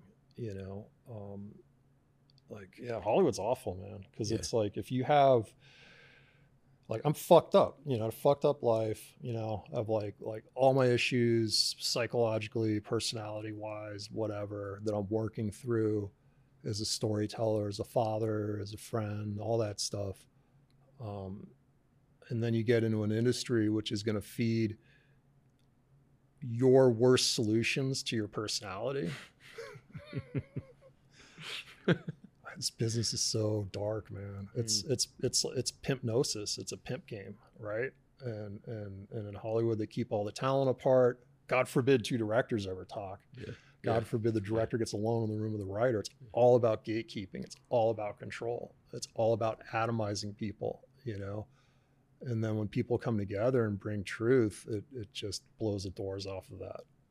That's like the one thing they can't t- fucking take away. It's It's, it's it's happening, and and I feel like the knowledge or the ability to find that truth is is disappearing, you know. And the craft and the magic of filmmaking is is dying a thousand percent. What's the biggest enemy? corporate industrialized production and post production processes. Uh-huh. So let's say you have an entity that's taken over most of the film and television production, right? And that entity's from Silicon Valley, right? So there already there's like a certain way to view processes, right? And we got to get these costs under control. These fucking creative people are making these crazy decisions. We got to get that under control. Great. Okay. Well, now the post person's going to dictate camera, pipeline, processing, look. Production person's going to dictate lighting package, how you light the set, the time, the scheduling, right? Oh shit, we don't have time. All right, just put a stick a top light up there and then just do a front fill and we'll knock out three setups in this. Great. Like nobody cares anymore. Like like the the effort it takes for like movie magic, like the little box of movie movie magic and you sprinkle it and all that. That's time, that's money, that's a good crew, that's a crew that cares Crazy commitment. crazy All the way in, commitment yeah. from your fucking soul and all that's been ripped apart now it's just like stamping widgets out and you have people growing up in this culture who have no idea what real filmmaking is you Uh, what about what real film is? Like, do you feel like the audience hunger for like for do you, do you feel like the, the hunger is still there? The hunger thousand for great percent movies, yeah right? And, and and and and people don't want art delivered to them in in in in sort of like, well, this is art for these kinds of people. This is art for these kinds of people. Art- but that's art's, also art's a funny word man. I mean at the end of the day i have no fucking illusions what we're doing. It is for profit corporate speech. It's a product. It is for profit corporate speech. That's that's what we're doing right? That's the mission. That's the exercise. And these people over here this investment fund or this line of credit that the studio has they want to see returns on their money. How do you get those returns? Well there's casting. You cast somebody. There's like a matrix. There's like paperwork on you guys right? So i can look up your q score. I can look up how much uh, your movie's going to sell in the uk or english speaking territories or you know in the francophone territories dude. I right? crush in Bangladesh. I got like 13 Bangladeshi kids, bro. but that's understand? that's it it's all micro targeted now and so like just how even a movie's engineered and they're so disingenuous too because at the end of the day like even a studio everything's already pre-financed right? They got letters of credit they got this they got that. They're throwing up a few million in gap funding or something right? It's so risk averse it's ridiculous. What's your biggest What's your biggest heartbreak in in, in in the film industry? What's the thing that's hurt the most? all right so uh, hollywood i tell people is like watching someone you love get fucked by someone you hate so I mean, there, there's a couple of them. I mean, uh, you know, the, the big one is like Suicide Squad. That shit, that shit broke me. That handed me my ass. How so? Uh, come right off Fury, right? Had had the town in my hand. Could have done anything, and I did do anything. And you know, go on this journey with it, and the same thing, like like authentic, truthful. Let's do all the rehearsal. Let's really get in each other's souls. Let's create this amazing collaborative thing, Yeah, man. right? And then I dropped my director cut. You know, your ten week assembly. It's a fucking assembly at ten weeks for a movie that big. Come on, you know, and Deadpool opened, right? And then they never tested Batman versus Superman. So so they put the movie out there and they never did a test. And they they were expecting a different result and then they got hammered by all the critics and then it's like, okay, we're going to turn David Ayer's dark soulful movie into a fucking comedy now. I became the bad guy narratively. Oh, he's a tough director. He's hard to work with, or this or that, right? Because as they're fucking you, you were like, stop fucking. me." Yeah, and as in the but the producers themselves are like, like producer studio people, executives. I'm I'm not calling anybody out because we're all like at the end of the day, like it's fucking business, right? Yeah. I get it. Um, but th- the narrative that like, oh, I'm a hard, I'm hard to work with, and I'm the problem, only puts more value and equity in their career, and and that's kind of like what my path has been. Like I wrote the first Fast and Furious, man. When I when I got that script, that shit was set in New York. It was all Italian kids, Yeah. right? And I went to Stuber, Scott Stuber, who ran, um, who was running uh, Universal at the time, who hired me. I'm like, bro, I'm not going to take it unless I can set it in LA and make it look like the people I know in LA, right? So then I started like writing in uh, people of color and writing in the street stuff and writing in the culture and and no one knew shit about street racing at the time and i went to like a shop in the valley met with like the first guys that were doing the hacking of the fuel curves for the injectors and stuff like that and they had just figured it out and they're showing it i'm like oh fuck yeah i'm gonna put that in the movie Fuck you know yeah. like It's what you do, man. and and biggest franchise in Hollywood. I don't have any of it. I don't have fucking. Oh, really? I got nothing to show for it. Nothing because of the way the business works, Yeah. right? And the narrative is I didn't do shit, right? So it's like people hijack narratives, control narratives, create narratives to empower themselves, right? And and because I was always an outsider, and because like like I don't go to the fucking parties, right? I Yeah. don't go to the meals. I don't Yeah. do any of that stuff. The people that did were able to control and manage narratives because they're socializing that part of the problem. I was never socializing that part of the problem. So I was always like like the dark creative dude, beware. Yeah. You know? And and now it's like, okay, great. Fuck all the middlemen, right? I get it. It's up to me. I got to self rescue, right? I can fucking whine about getting shot at and all the rounds I've taken over my career. I got to self rescue and I got to create an ecology where it's safe for me to be creative. And Yeah. that's it. And that's what I'm doing. How do you do that? access to money people, access to decision makers. Um, there's so many layers of decision makers. Who has the actual green light authority, right? How do you get a relationship with someone with that authority? Do, do you feel like there's people out there that are that that, that recognize what's Handful. fucking good? Handful. Yeah. Yeah. Handful because I, I think everybody recognizes what's good, but your ability to execute something good is not really there. But you come out like eh, you, you do harsh times, end of watch, and Fury. Like, what the fuck is anybody gonna like? How are these people taking your movie away from you? Like, like how how? it's their movie. Yeah, but but but somebody somebody knows what what, what the real score is there. But it, it's like they never tested my cut. And the thing is, I have it. I fucking have a copy of it. Oh. Right. And if I didn't, oh my God, because everyone I've shown the cut has the same reaction rage. Yeah.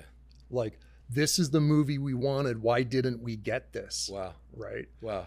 And, and, and then like, I'm such a dipshit, bro, about all this stuff. But like, I've seen that like release the Ayer cut. I've Yeah. seen that on like what are, can that get released? I mean, Would you want it to be released? It's it's like Schrodinger's cut now. It's almost like, is it more legendary to see it or more legendary to not see it? Yeah, Like I talked to James Gunn, and look, they got their own. He's trying to figure that whole Sure, mess sure, sure. out, and and you know, it's it's possible, but they want to get some scores on the board first. Yeah, yeah, you yeah. Know? Um, I have I could show people. I could you know Yeah. like, but it's it's tough because it's like it's I want to fucking move on from it. I want to heal from it, Yeah, you know, and, yeah. it, and it pisses me off because like like dude, I was coming off Fury, Yeah. right? Yeah. And yeah. during a time during Suicide Squad when the dailies were coming in, people are like, "Oh shit, maybe Ayer's going to take over DC." Like, Yeah. Yeah. and there's all there's Game of Thrones in there. The the palace politics were insane, right? And the shit that was really going on, bro. All right, okay, you know. And then and then they're shooting at me, and every time you know the new movie comes out, a new movie would come out in this space, the press would come at me again, right? Over like, like that's what became so fucked up is I became a talking point inside of the marketing for these other projects in a negative way. And I'm sitting there like, what is happening? You know, Mm. it's like, it's, I remember talking to people like, d- d- wa- you know, like talking to Kevin Vance and know, and and and Sensei and and and you know, and then like, I mean, because that that process of the, of making that movie sounds fucking righteous and fucking like everybody was really putting in Yeah. Joel and and, Yeah. and Will and all that. yeah. I mean, so let me ask you now, like, do, do you do, do you wish you had never do, do, do you wish you had never done it? Like, because you're also somebody who's like grown, like the pain and the lumps is also what fucking defines you and gets you to where like you're always fucking forward moving. Like, Um, yeah. I, dude, I, I I remember in the the Fury press tour being in in uh, some fucking room in some fancy ass fucking hotel, and and and you were ta- you were meeting. I mean, probably can't fucking talk about you. You were meeting like, like a very famous actor, and and and and horribly unlucky to you guys. You got seated right next to like me and Shia and Mike, and and you were meeting about Suicide Squad. Oh, and shit. Shia like got up and he's like, he's like, what the fuck, G? Why are you doing this fucking movie? fuck you for even wanting to be in this movie. You're throwing it away, bro. Don't fucking do it, bro. And, like, uh, Should have listened to him. dude, I remember saying, like, thinking, I remember being like, Shia, dude, like, what are you fuck? Because for me at that point, anybody who said anything bad about you meant like, dude, I'll kill, like, you know, but it was Shia, and I was like, what are you doing, bro? I don't know. I, I it's like, like, like you said, it's a wildly successful movie, and it's like, and, and now you're in this like place in your life. I mean, h- how do you look back on that? Like, I understand the pain that it's caused you, but, but, but, but like, do you wish? I mean, I don't even know what that fucking does, anyways. I'm but- ambivalent, man. Like, like part of like I have to own my life and I have to own my journey and and my experiences. Right? It- you know, it's like like Gone with the Wind, and there's that moment where Scarlett O'Hara's like, you know, I will never go hungry again. You know, like that taught me I have to have control over my work. I have to have control over my work, and I won't get in a situation where I don't have that control ever again because they will strap a bomb to your back and bury you in a fucking crater. They don't give a fuck. Like they'll rip your guts out if it serves their empire. Like for-profit corporate speech, right? Quarterly. Oh, this quarter we were able to save on payroll by firing people, and this movie made a profit, and we sold secondary. That's all they fucking care about. I don't care about you. Everyone's disposable, man. Like, and and it's like taken me kind of coming to terms with the reality of Hollywood, you know, and what it is. And it's it's been so confusing. And then at the same time, this is the business that's changed my life. This business that built my house. This is the business that's given me these opportunities to travel the world and see things and meet people. You know, so so it's tough. It's like you know, yeah, you, you get petted and slapped. You know, sometimes at the same time. Competitive, dude. That's fucking great, man. That's so fucking right. It- I don't know, man. You know, the other, uh, I don't know, when was it? When was that thing for Deemer? A month ago? like fucking Deemer. but you know, man, they were like, they were honoring, you know, they were honoring Newton. You know what I mean? And they, they they did a screening of End of Watch, and like, you know, like the whole fucking department was there, bro. And it's like, you know, like Mikey Mikey came and I came and and Kevin was there, and and and it was like. I don't know, man. Like I remember you. I remember you talking about Fury, and you're like, "Yeah, dude. Like you're like you're never gonna pay for a beer again, dude. Like like military, like you know, like any tanker is kind of like, and like I've, ne- I, dude. That that is like a truer thing. It's never been said, and that it's like literally the honor, just being in that, anyways, in the experience. But that part of it, like doing that right and knowing that, like we put, there's no doubt about why we made, that movie, and the same is true for law enforcement with End of Watch. And it's like, bro, you've like. Like now, is that like your north star? Like, do you like is it's, that? it's confusing to me it's, it's confusing to me because like my, my life is so intense and so much shit happens in such a velocity. And it's like you know and, End of Watch was like 2008 fury was like no, 2016 or something. Yeah. and it's just like who was i? How did i do that? How did i create that? And and it's weird because like you know, at the time I was like super married and the kids and mm. everything, and that was all my life, and I had my castle and my safety. Was I able to go into those places and create because I had such safety in my personal life? And and now I'm like trying to create that that sense again. You know, do I have to feel safe like that to create like that? Like what conditions to to to pull that out? And then again, like, and then I wrestle with like culture. Like do people want to hear from me? Do people want to hear what i have to say? Do i have a right to tell stories you know? Um like deep like that you know? Like like what are we doing? Yeah. you know? What am i doing? That, Like, that's just like a fucking humble and and like like like honest like thing to say man you know what i mean? And like there's only i mean you know as well as me like only you know that like th- that understanding and that honesty and that humility like only only the truth and only good come from that. It's just you get like everything's been stripped away. Everything's been stripped away.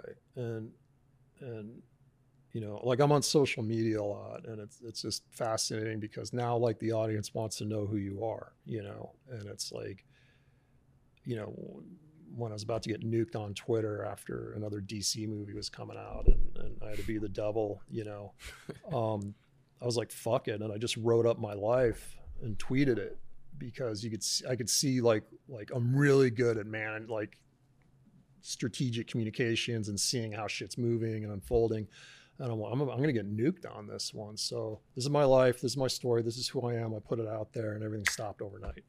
It was like, of course, you know, publicists like nightmare. What are you doing? But it's that counterintuitive stuff works. Um, but right now it's just like, you know, you're saying with Fury, like I can't walk onto a military base without getting mobbed, right?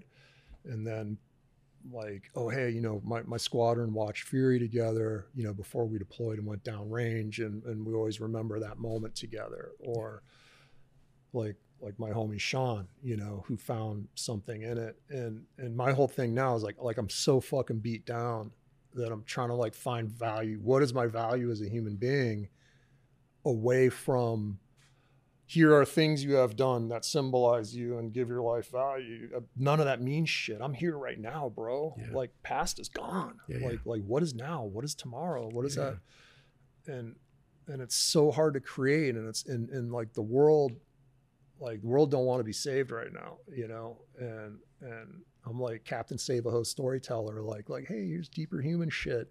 No, we don't want that, you know. So it's like like I don't know, man. Like I'm desperate for authenticity, and I think that's what's lacking in all our shit now. Like nothing's fucking authentic. Yeah. And like my dream would be like to have like a cast for six months and just workshop something, and then like workshop, rehearse, write, find truth, go deep, deep, deep, deep, deep, and then go to set. I mean, I feel like there's so much fucking hunger for that, bro. For the, like the people, you, you know, you, you said something before about like creating. You know, it's like something Shia and I got into real heavy. I think starting with us over there, but just sort of like the the circumstances you're in, the people around you, your family, the the, the people you fuck with, um, the desire that I think you you know real well. of Just like sometimes you feel you gotta like bleed out to create, and you gotta like fuck up the world and just like drop a but right. It's like like what comes feeling knowing the power of that, knowing like if you're the kind of person that can walk in a room and create danger and chaos, it's like if you can do that on a set, it's fucking magic. So it's like, do you still do that in life? I'm just wondering, like, right? Like, the, the whole tortured artist thing like i think there's something in an artist's nature that that can be chaotic and that exploration and energy that gets reflected back to you from that chaos you can then put in your work but it's also a trap because then that becomes what you're doing Yeah. and, and it can get out of control you know like i used to drink a lot. I was bad fucking bad. And it's, you know it's been forever and ever since i've had a drink but like i thought that that was part of who i was you know and part of my creative identity you know and it's like like oh i'd get high and fucking you know slam some tall cans and you know write weird shit. And i felt like i needed that crutch to tell stories but my best scripts I all wrote sober Mhm. you know? So but it's it's it's a trap. But like and now everybody's so constrained and behaviorally constrained and everyone's so watched. We didn't have cell phones when i was a kid man Right, you right. know? Can you imagine? dudes would get a pillowcase and go through the whole bus getting everyone's bus passes Right, you know? And not giving a shit. Right. like no cell phones like like now everybody's observing you and watching you and and reverse engineering everything you do for malice right? Plus there's also a sense of like all right if you're older there's a fucking target on your back. I'm to shoot you off your horse. I'm to get your job motherfucker you know? And that's that's the the work environment now. That's the world now right? Like like trying to find fault with people you know and, and are there are there valid reasons for that shit? Yeah it's a reaction of course. People are reacting to fucking this dog shit that's been happening in our society man. Like you know how do you share in that space? How do you create something that's going to be truthful and uplifting and human and, and powerful you know? And then and potentially offensive and potentially like Yeah. scary, potentially make you fucking uncomfortable. Well, now you're a, a business, right? And okay, well, I just invested. I'm on the line for seventy million dollars, and we're going to do you know thirty million dollar P and A commitment. That's hundred million dollars right there. Um, oh no, the subject matter caused it to get canceled, or uh, an actor had an incident and now it's canceled. So now your hundred million dollar investment's worth nothing, and it's a tax write off. You know, and and so if you're a manager and you're managing multiple projects decision making gets real simple, right? You're not going to take any risk. You're not going to put it out there. You're going to go for old IP. You're going to execute it in a proven way.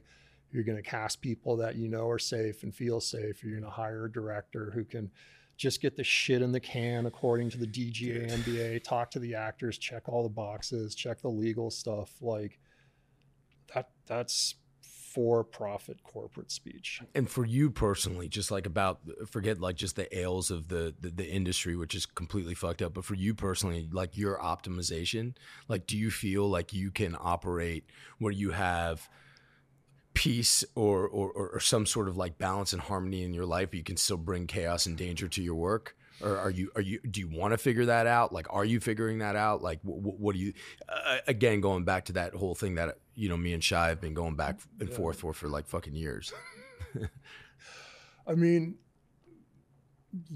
I can I can bring whatever I need to bring in the moment that I need it. Like I'm confident of that. Um, I'm also lately, like everything I've gone through, I'm a lot gentler with people. You know, like, and I think it's like like you'll get this also. It's like a generational thing, right? The way we grew up, it's just like keep your fucking mouth shut, show up, work hard, and eventually someone's gonna be like, you come here, you carry the ball. Yeah. You know, and, and okay, you're a dick to me for three years, and now I'm cool. Um, but like that that sort of you know vibe is gone um like what does the individual need am i pushing my own shit onto you am I, am I like oh i'm a director and you're creating a character and i'm helping you do that. How much of that is my own ego about how i need to see myself you know? And so once you start seeing that piece you take that away then okay you as a human being what energy do you need from me so you feel safe so you can do your job? Um so just yeah just being more respectful of people you know and, and even the cultural stuff like like oh shit you know but like like yeah let's wake up. How how do my words impact other people? How does my art impact other people? How how does my art impact different communities? Like how you know like being responsible and taking ownership of what you're putting out into the world is important too. So it's just like i'm just trying to have a conversation with the world and and yeah What's the most important thing in your life? Would you say? my kids Yeah. Can you talk about that? yeah it's just like like um yeah i went through you know intense divorce and coming from the world of like a, a couple that no one ever ever ever thought would Yeah. fail Yeah. It blew my Yeah. mind. and you know and a lot of it was just how i grew up how we grew up not having tools not having the ability to communicate what are the patterns you see as a child you know all that. I've gone through like at one point i was doing like seven hours of therapy a week trying to deal with all this shit you know. And at a certain point you crack yourself open and and you know with these kids i went from like dad the director the hollywood director show up at the house eat dinner you know um, very formal old school you know and and i've had to learn how to have relationships with my kids you know um, on their terms without me pushing an image of myself into Mhm. their world What's required to do that? being honest with who you are like um identity like identity like this concept of identity is something i fuck with so much now um and because i've had to be all these different people Yeah. and and i i created what i thought was a successful construction. Totally. and i'm just playing a fucking character Totally. you know? And then it's like like being loving myself enough to not be afraid to be seen is what turned it around for me.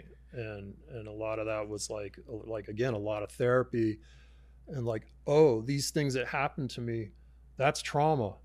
Oh that's bad. Oh that's not love oh survival fight or flight is not love like fucking pain and trauma and red flags are not love just because your nervous system Like jacks you the fuck thinks up. it's Yeah. home Yeah. Yeah. Yeah. Yeah. because yeah. that's where you feel at home Yeah. it's not it ain't it and and and then to be vulnerable you know and, and coming from a world like like streets and military and everything and and you know talk about toxic masculinity and all that shit where like shut down, not revealing emotion, not being present, having a persona, like stripping all that away and then and then you know like most of my life i'm just running from pain right? Running from intense fucking pain. And eventually i had to stop and feel it you know and that's been these past few years and it's like like oh shit i have a heart. Oh i'm a human being. Oh i'm capable of love. Because I i was told a really lot of fucking bad stories about myself growing up. I was a piece of shit. I was gonna end up in prison. I'm gonna fucking kill people. I'm not a good guy. Like not trustworthy you know violent fear this guy whatever. And and i internalized all that. And so just a lot of work to get those stories out. The stories you tell yourself but the stories other people have told about you. Discovering yourself and then feeling safe to be seen. And and, and you and, and the, the main motivator in this is is having some sort of like on it, it is your relationship with your kids. Like Yeah. that's that's the, the yeah. It was deeper than i understood because like like straight up like like divorce is like hell on earth right? And and i was like for a minute it was so confusing and painful. It was like well maybe the best thing i can do is get out of these kids lives and end this contention and pain and i'm i'm i'm a toxic piece of shit anyway so me not being around can only be good for them Mm. right? And so it's like and then my ancestral wounds of like my dad and you know which is a fucking major form of rejection right? You know child me is like oh that homeboy didn't fucking love me enough to hang out and and, and protect me and stop me from the horrific abuse that was about to unfold right? So i gotta work through that and i gotta fucking love him and figure out how to love him and love Wow. the little boy that experienced that before i can even love my own kids like bro and i mean it just that whole process taught me that there's more to me than I thought. You Yeah. know, like like um, I'm I'm like a fake ass empty room. Like I don't exist. I'm just a collection of masks and personalities and reactions in any given situation. No, no, you're you have a heart. You you you you can you can love. You're and your love has value, and it's okay for you to love. Like all that was new to me, bro. Yeah, man. yeah, man. I, yeah, dude. It's and and and and where are you? Wh- wh- where are you at with your kids now? I mean, I know like fatherhood is just like just like a series of fucking getting slammed, it, like just failing your fucking ass off, and you kind of keep going. And I know there's ups and downs, but where do you feel like you you're at with it with the with the relationship with I'm with each? solid now. Yeah. Fuck like, yeah. Like like no matter what stories they've been told about me, they've seen enough with their own eyes at this point. What is it that know. they've seen? Just I'm there. You're there. been there. Yeah, Yeah. yeah. And I went to the mat for them and fought for them and you know and it's it's like just creating a safe space for them, you know, like parenting them, parenting myself. Like what the fuck, you know? What the fuck? It's beautiful. dude the, i mean yeah I- you know it's it's it's cool uh it's really cool i mean again man back to that football coach thing but it's it's it's fucking really cool to sit down with you like this man and and uh see you like this and like you know because it it, it you know it was it always was a little bit for me you know you, you know again i felt so like protected Yeah. and and i always felt loved by you i always felt like e- even just like you choosing me was just such a it was such a huge thing for me man. I took it so seriously. It was such a miracle in my mm-hmm. life you know and like getting to do that. But i also like and i didn't know whether it was the movie or not but i always felt like man like you know you it's there was always this thing like you know you could you could never really get in Yeah. never, never really open up there like uh, it was either like he's the boss man he's a fucking gangster like he's a real gangster like the way he handles himself like i'd seen that but i also this unbelievable ability to like break people down and open them up and like and, and talk about the most intricate Yeah. and and and and most like a ne- no filmmaker, no artist I've ever worked with has been able to like you know play play people's fucking chords of the most intricate, Yeah. every ounce of the pain, where the pain and the darkness is like just as beautiful as it is dark, and like so fascinated by it, but yet so like you ain't gonna get there with me, and I, I see like. And and you and and and and just talk just a little bit, man. And and we we don't have to go, but like like just a little bit about Kev and and uh, just because he's he, you know I think he means just like a ton to everyone in this Yeah. room and like you know you brought Kevin into my life but like who is Kevin to you and like the work that you guys have done and Kevin Vance. Um, yeah, uh, known him a minute. Uh, met him in a parallel life, and uh, watching him transform. Because like when I when I met him, he was just in it. yeah Like like, and he had had that, you know, hangover of like the military. Um, I mean, the secret to the military is like a handful of people do all the work, right?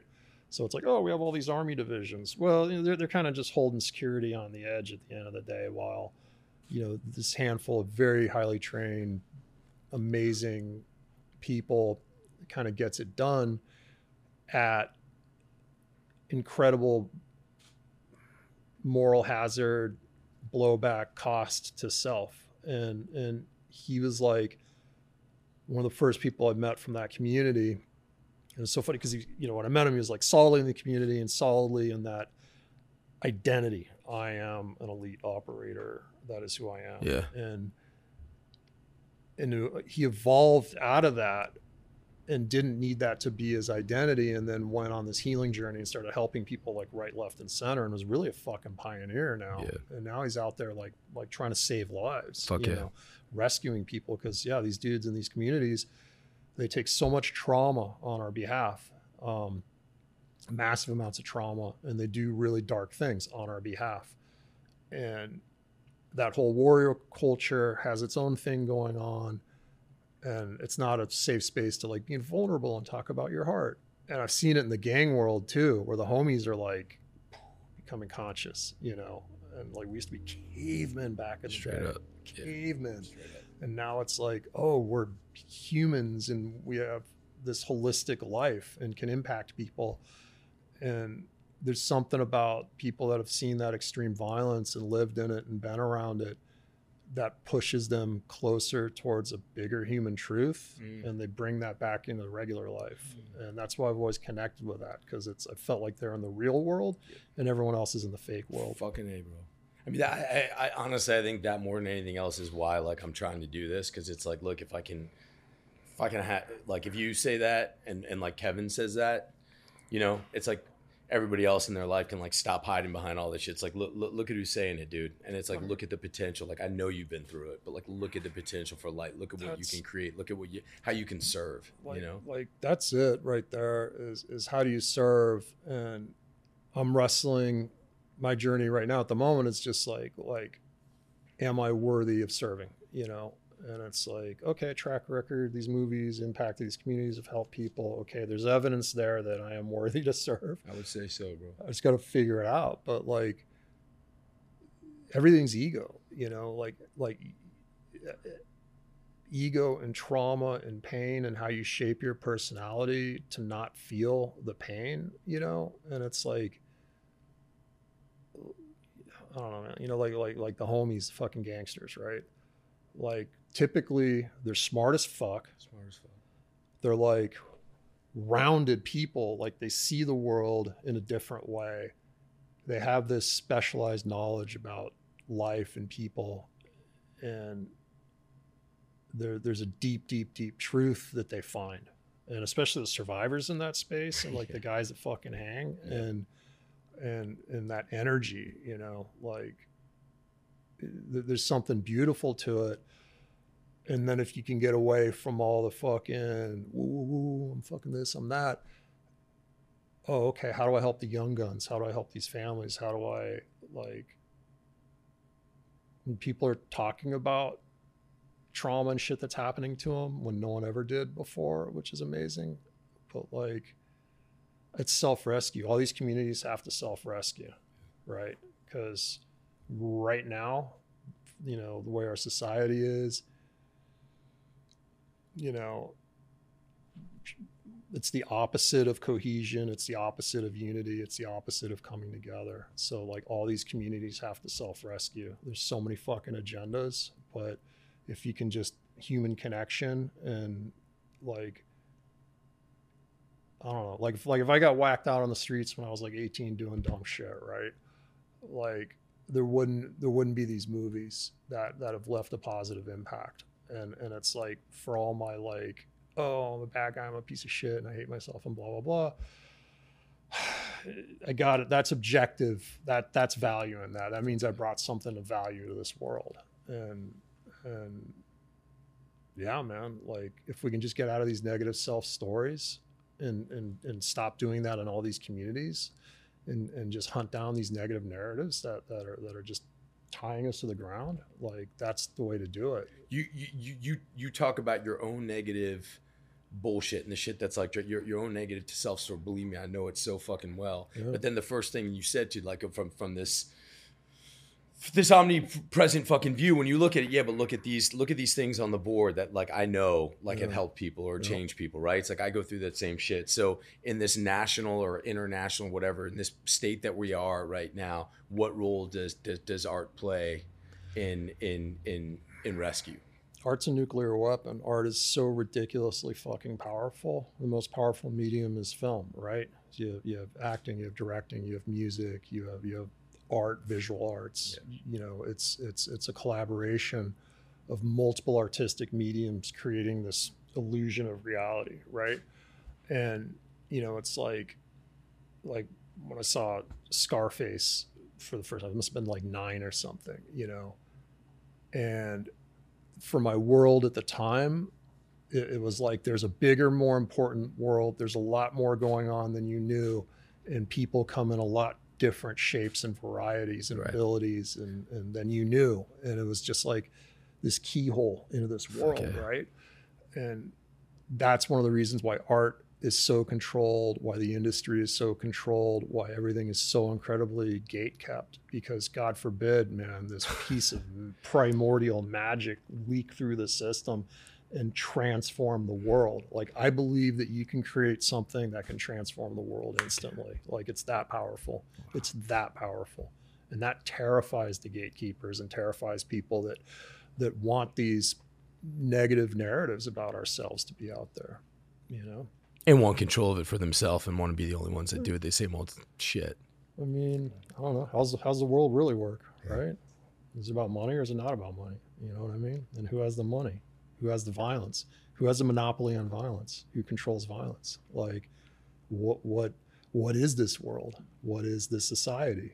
It's a for-profit corporate fucking machine, man. It is what it is. You know, how do you find humanity inside of that? How do you, you know, and and I I believe that human beings are are incredibly capable. Like like one of us can change the world. And and imagine if we all got together and started co-creating a positive reality together, like how transformative that would be. But if my entire wealth, if my generational wealth is based upon you know, keeping you nervous so you make a consumer choice and buy my product to satisfy that that emptiness in your soul. Last thing I fucking want is some sort of like mass self-realization and rising up of humanity. Right. Fuck that, man. right I want to smash you motherfuckers and shake you upside down, get all your money. yeah, yeah, yeah. uh, was there uh, is, is is there is there anything else that like I know I, I I think I know what the fucking answer is, bro. Is there is there anything else that like you came here today? Is there anything else that you wanted to sort of like talk about, or or, or is there anything you got for me, or is there anything that you just like feel like you you, want to say? I mean, I don't know. I just trip on you. Um, you know, I remember when I first met you was at the audition, you know, and your energy was very against yourself. You know, you're like this, you know, your whole energy field was just very much, you know, and, and it was like, like you're trying to brute force your way out of something, you know, and Totally. study and education and, and, and studying the dramatic stuff. And like, you could just feel I have this one road that's magnetically pulling me down, and I have this other road that I can apply myself and force my way into. And I'm not sure if I'm going to do that. And as, and now you're like, I mean, I'm gonna, you know, so you bring a consciousness, like you're getting people to talk about shit and talk about shit in a conscious way. And so, like, you figured something out put yourself on a different track and now you're helping other people and that's fucking beautiful Thanks, man. is what it is it's fucking beautiful I you know? appreciate you saying that, bro. and then to get like the homies and the street cats and dudes like that talking about because that's the whole thing like i can't talk about how i feel and i'm in a lot of pain so i'm gonna go shoot a motherfucker right i feel better and i'm gonna bump my shit and drive around the fucking up. hood on saturday man fuck yeah you know Because y'all got one of mine. yeah You know what I mean? So Yeah. it's like, look at what I just did i'm for good us. i'm powerful you know and but if you can shit well oh my, my dad never came home or he was a drunk or you know my mama used to whoop me or this or that like like trauma shapes us and it's shame you know and you know for me every murder is an act of shame. Yeah, you know like there's something you're ashamed of. You've been made to feel shame about yourself. And just healing shame will i think reduce violence and make lives better you know? And and for men and people of the violent world and who get that and are comfortable know how to navigate about that to show vulnerability and weakness. And then you realize like and, and kevin's doing that. You see that with the work he's doing is to be able to exercise violence and be a fucking dangerous person, right? Like, oh, I'll go and I'll kick your door and I'll kill your whole fucking family. Fuck you, right? That's a certain energy. Yep. To have that capability and that energy, but also to have the loving side and the protective side and the nourishing side. Toxic masculinity is just simply, I think, power and aggression without love and compassion. You know, And I- and and and, I think that like it, it's so often. I mean, you've seen it a million times, especially in our bullshit. It's like it often manifests itself in somebody who's faking both. It's like somebody i- if you've really done that shit, you know it's coming from shame. You know the horrors of it. You know what it's like to look at somebody right before they're about to get hurt, sometimes by you, and you're going to do it anyways, and you know that you got to go home with that. Yeah. And like you, you know, you know that it's always both sides of the coin. Like you know it, man, and like these guys know it. Then there's a lot of people who just you know bullshit and wear their wear their clothes and fucking say a lot of loud shit and and, and, and, and they're so scared because they know it's not real Oh that it's just like I would never show any fucking weakness. Yeah. Weakness is bitch shit, and it's like yeah, man, it's it's it's it's uh, and and and and and you know, man, it's like doing that film that we did. It was like yeah, control chaos and danger and fucking like getting us to like bare our souls and all that shit. But at the end of the day, man, it's like the one thing like every guy that you had us talk to, it's like it was fucking horrifying. Like Yeah. you, you couldn't see like Yeah. like being a loader, like you couldn't see shit. Mm-mm. You couldn't see shit. You didn't know at any 2nd You know what I mean? At any second, like what does that do? You know what I mean? And it's like, yeah, that's like brave and it's courageous. It's also fucking like deeply horrifying. and It's- it's like just brutal and that whole generation no one could talk about what they went through you know and like my superpowers was always able to get people to talk about whatever like like i don't judge you know tell me your story i'm not going to mm-hmm. judge i'm going to understand it it's all love and and then to get like you know i'd bring the veterans to set and everything and you know bring guys out watching these guys. And i just watch their eyes you know and just watch how they're looking at everything. And and you could feel their energy change you know? And it was just like like i don't even know what to say to them like i can you can feel their energy. You can feel that whole war into their nervous system and they get really quiet and they're looking around and it's it's just like and you can feel at the end of it and it's time to go. And you can like they're so raw and emotional and they're so stoic and trying to hide that. And you can just feel like everybody they lost every pain everything. It's like right there on them you know? And for me it's honorable to bring out oh here's a world war ii veteran. He lived the story. He's out here on set. He's seeing he's in a living museum. It's a recreation of what what he did and now he's witnessing this and i was able to do this for this guy. And and you know we'd stop the set everyone would stop fucking working Yeah. like go over and talk to him. Like i don't know man. Like the things you know men are fucked up right now. And and the things that we're asked to do and then no one gives us the tools to be compassionate leaders and and and rescue our own communities and to help ourselves like it's it's fucking tragic you know what do you what, what do you do with your own son? Like what do you what, what, how, how, do you how do you broach that? I mean, I think a lot of it's like like what I don't do, right? So I'm not like drunk around my kids. I don't drink. I don't like um but I'm also honest as shit. Like like they know how the world works, they know what's going on, you know, they've seen it. Um the hardest thing is like they're not me, you know. And I think like you know, I got I got a kid who's is 14 and it's like when I was his age, oh my god. Totally, dude. I was like stealing cars. I was fucking had, you know, I was heated up. I was Yeah. like, like incomprehensible madness. Like bust into a bar and take all their fucking kegs, you know, just because you can. Like stupid stuff, and they have no. That's not their world, but then their world is their world, and I have to respect their world, and that's the hardest part is like understanding their viewpoint and their hearts and being compassionate and not pushing me into them, mm-hmm. but letting them push themselves into me. And and and what do you is part of that like do you catch yourself doing that? Sometimes, And yeah. then do what do you do? Do you admit it? Do you like no, it's like- just like like like. Why am I saying what I'm saying? Is it because I'm hurt and somehow saying that makes me feel better versus, well, let's be present, you know? So a lot of it's just being present, Yeah. like learning how to be present. Um, that's like in, in the early part of the divorce, it was, it was awful. It, it was really hard to be around the kids because it was like, they're in so much pain. I'm in so much pain. I got no fucking tools, you know, it's a disaster. Everything's a disaster. And then now just chill, just kicking it, you know, like, and it's their world. I got to hand this world over to them.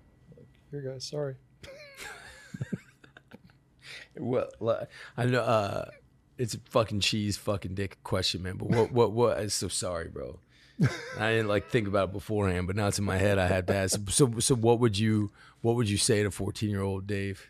Fuck. Man. You're not a bad person.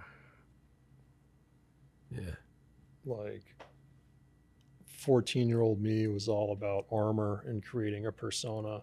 That's when I discovered that there's a lot of value in being scary. You know, Totally. intimidation and shit like that. Like that's that's where I learned that language. And it's so much harder to be authentic and put your heart on the line and expose yourself and be vulnerable. Like run around like a fucking dickhead, mad dogging people. Yeah. That ain't shit. yeah, yeah. fucking So true. I feel this and articulate that feeling. That's Yeah. Yeah. Hey, you, you remember you, you remember how I did that fucking uh, audition, and then I had to come back and do that thing with you. And do you remember how that went went down with you and Brad in your office? Do you remember anything uh, uh, about that? I'm like Dory. I got four seconds of memory, man. Yeah, dude. So, well, it was a big fucking. So, uh, you know, like I did it right. I did that the thing, and and you you you were kind of stoked on it, and I think there was like some you know some famous people and shit that wanted to play the part and stuff like that, and then and then uh, I think Brad wanted one of them, and then. Uh, and then uh, you were like, "Look, dude, like the only way this works." I mean, you're so fucking cool, man. You were like, "Look, man, I still have the fucking letters." You were like, you got to come into my office and you got to read with him and like show him what the fuck is up. You know what I mean? And and like let, let you know just come and do it. And I think I did hit you with like six million questions about that. And I went to your office, dude. There's these steps by your office. I came like Oh, six wow. and a half hours beforehand, just like sitting there, dude. And uh, this motherfucker came in. This motherfucker came in. He had that long hair because he just done wo- and he was like, "Man, are you as sick of zombies as I am?" Some fucking cheesy. I love that guy, but like, it's like the cheesy. I was like, "What'd you think of that on the way over here?" or Some shit. And uh, and we start doing it, but you know, man, like I was already like off book for the whole fucking movie, and I was like in my shit. And I, you know, and he's like reading it because we're still like fucking, you know, half a year, eight Yeah. months from fucking even going to the three months of fucking pre-production because you did fucking rip us apart and fucking destroy our souls. And fucking, we were reading, and I was like, this isn't fucking happening.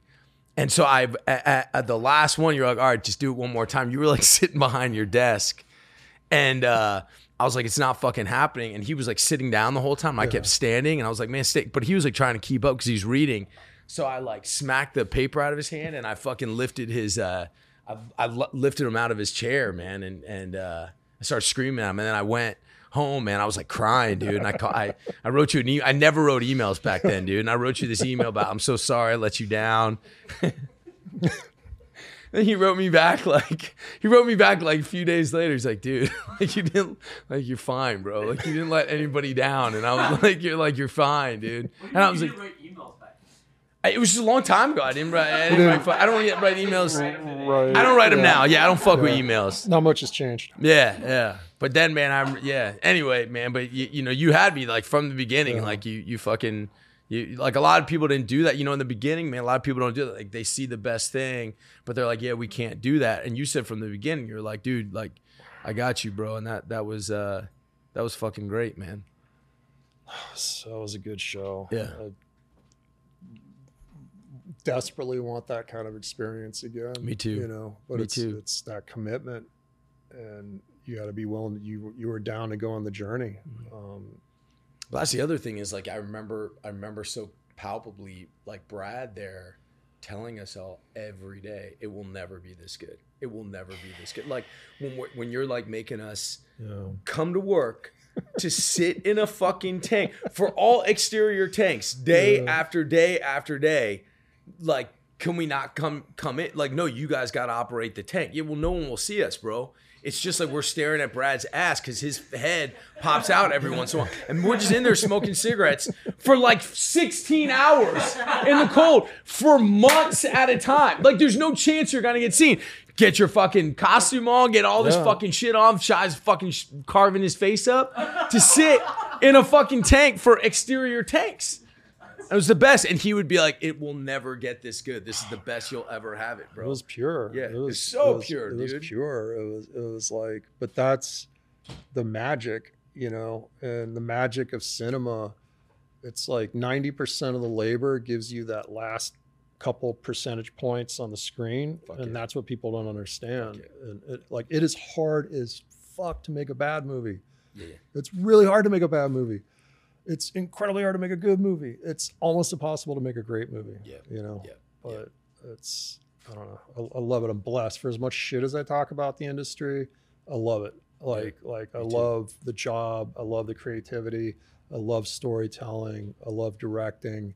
And now I love it for the right reasons yeah. versus like, oh, I had a bad childhood. I need people to blow smoke up my ass so I feel better about myself because I'm a fucking director. I'm so past that now. Dude. You know, like let's just bleed on each other and yeah. find something real. Fuck yeah. Fuck yeah. You're one of a kind, dude. Seriously, thank you, bro. I ain't gonna fucking, but but thank you. This was this was awesome. And I love you, man. Love you, homie. Fuck yeah.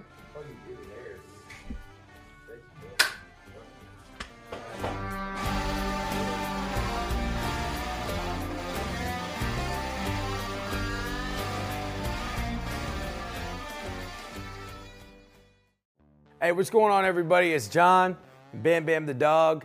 Uh, first, on behalf of both of us and everybody from the Real Ones team, I just want to sincerely thank you guys for, for, for tuning in. The folks that I bring on the show, they're family to me, and uh, being able to tell their stories and bringing you into their world is something I'm, I'm just super proud of, and uh, again, grateful that you guys tune in. We've decided we want to take things just a step further. It's a Patreon community.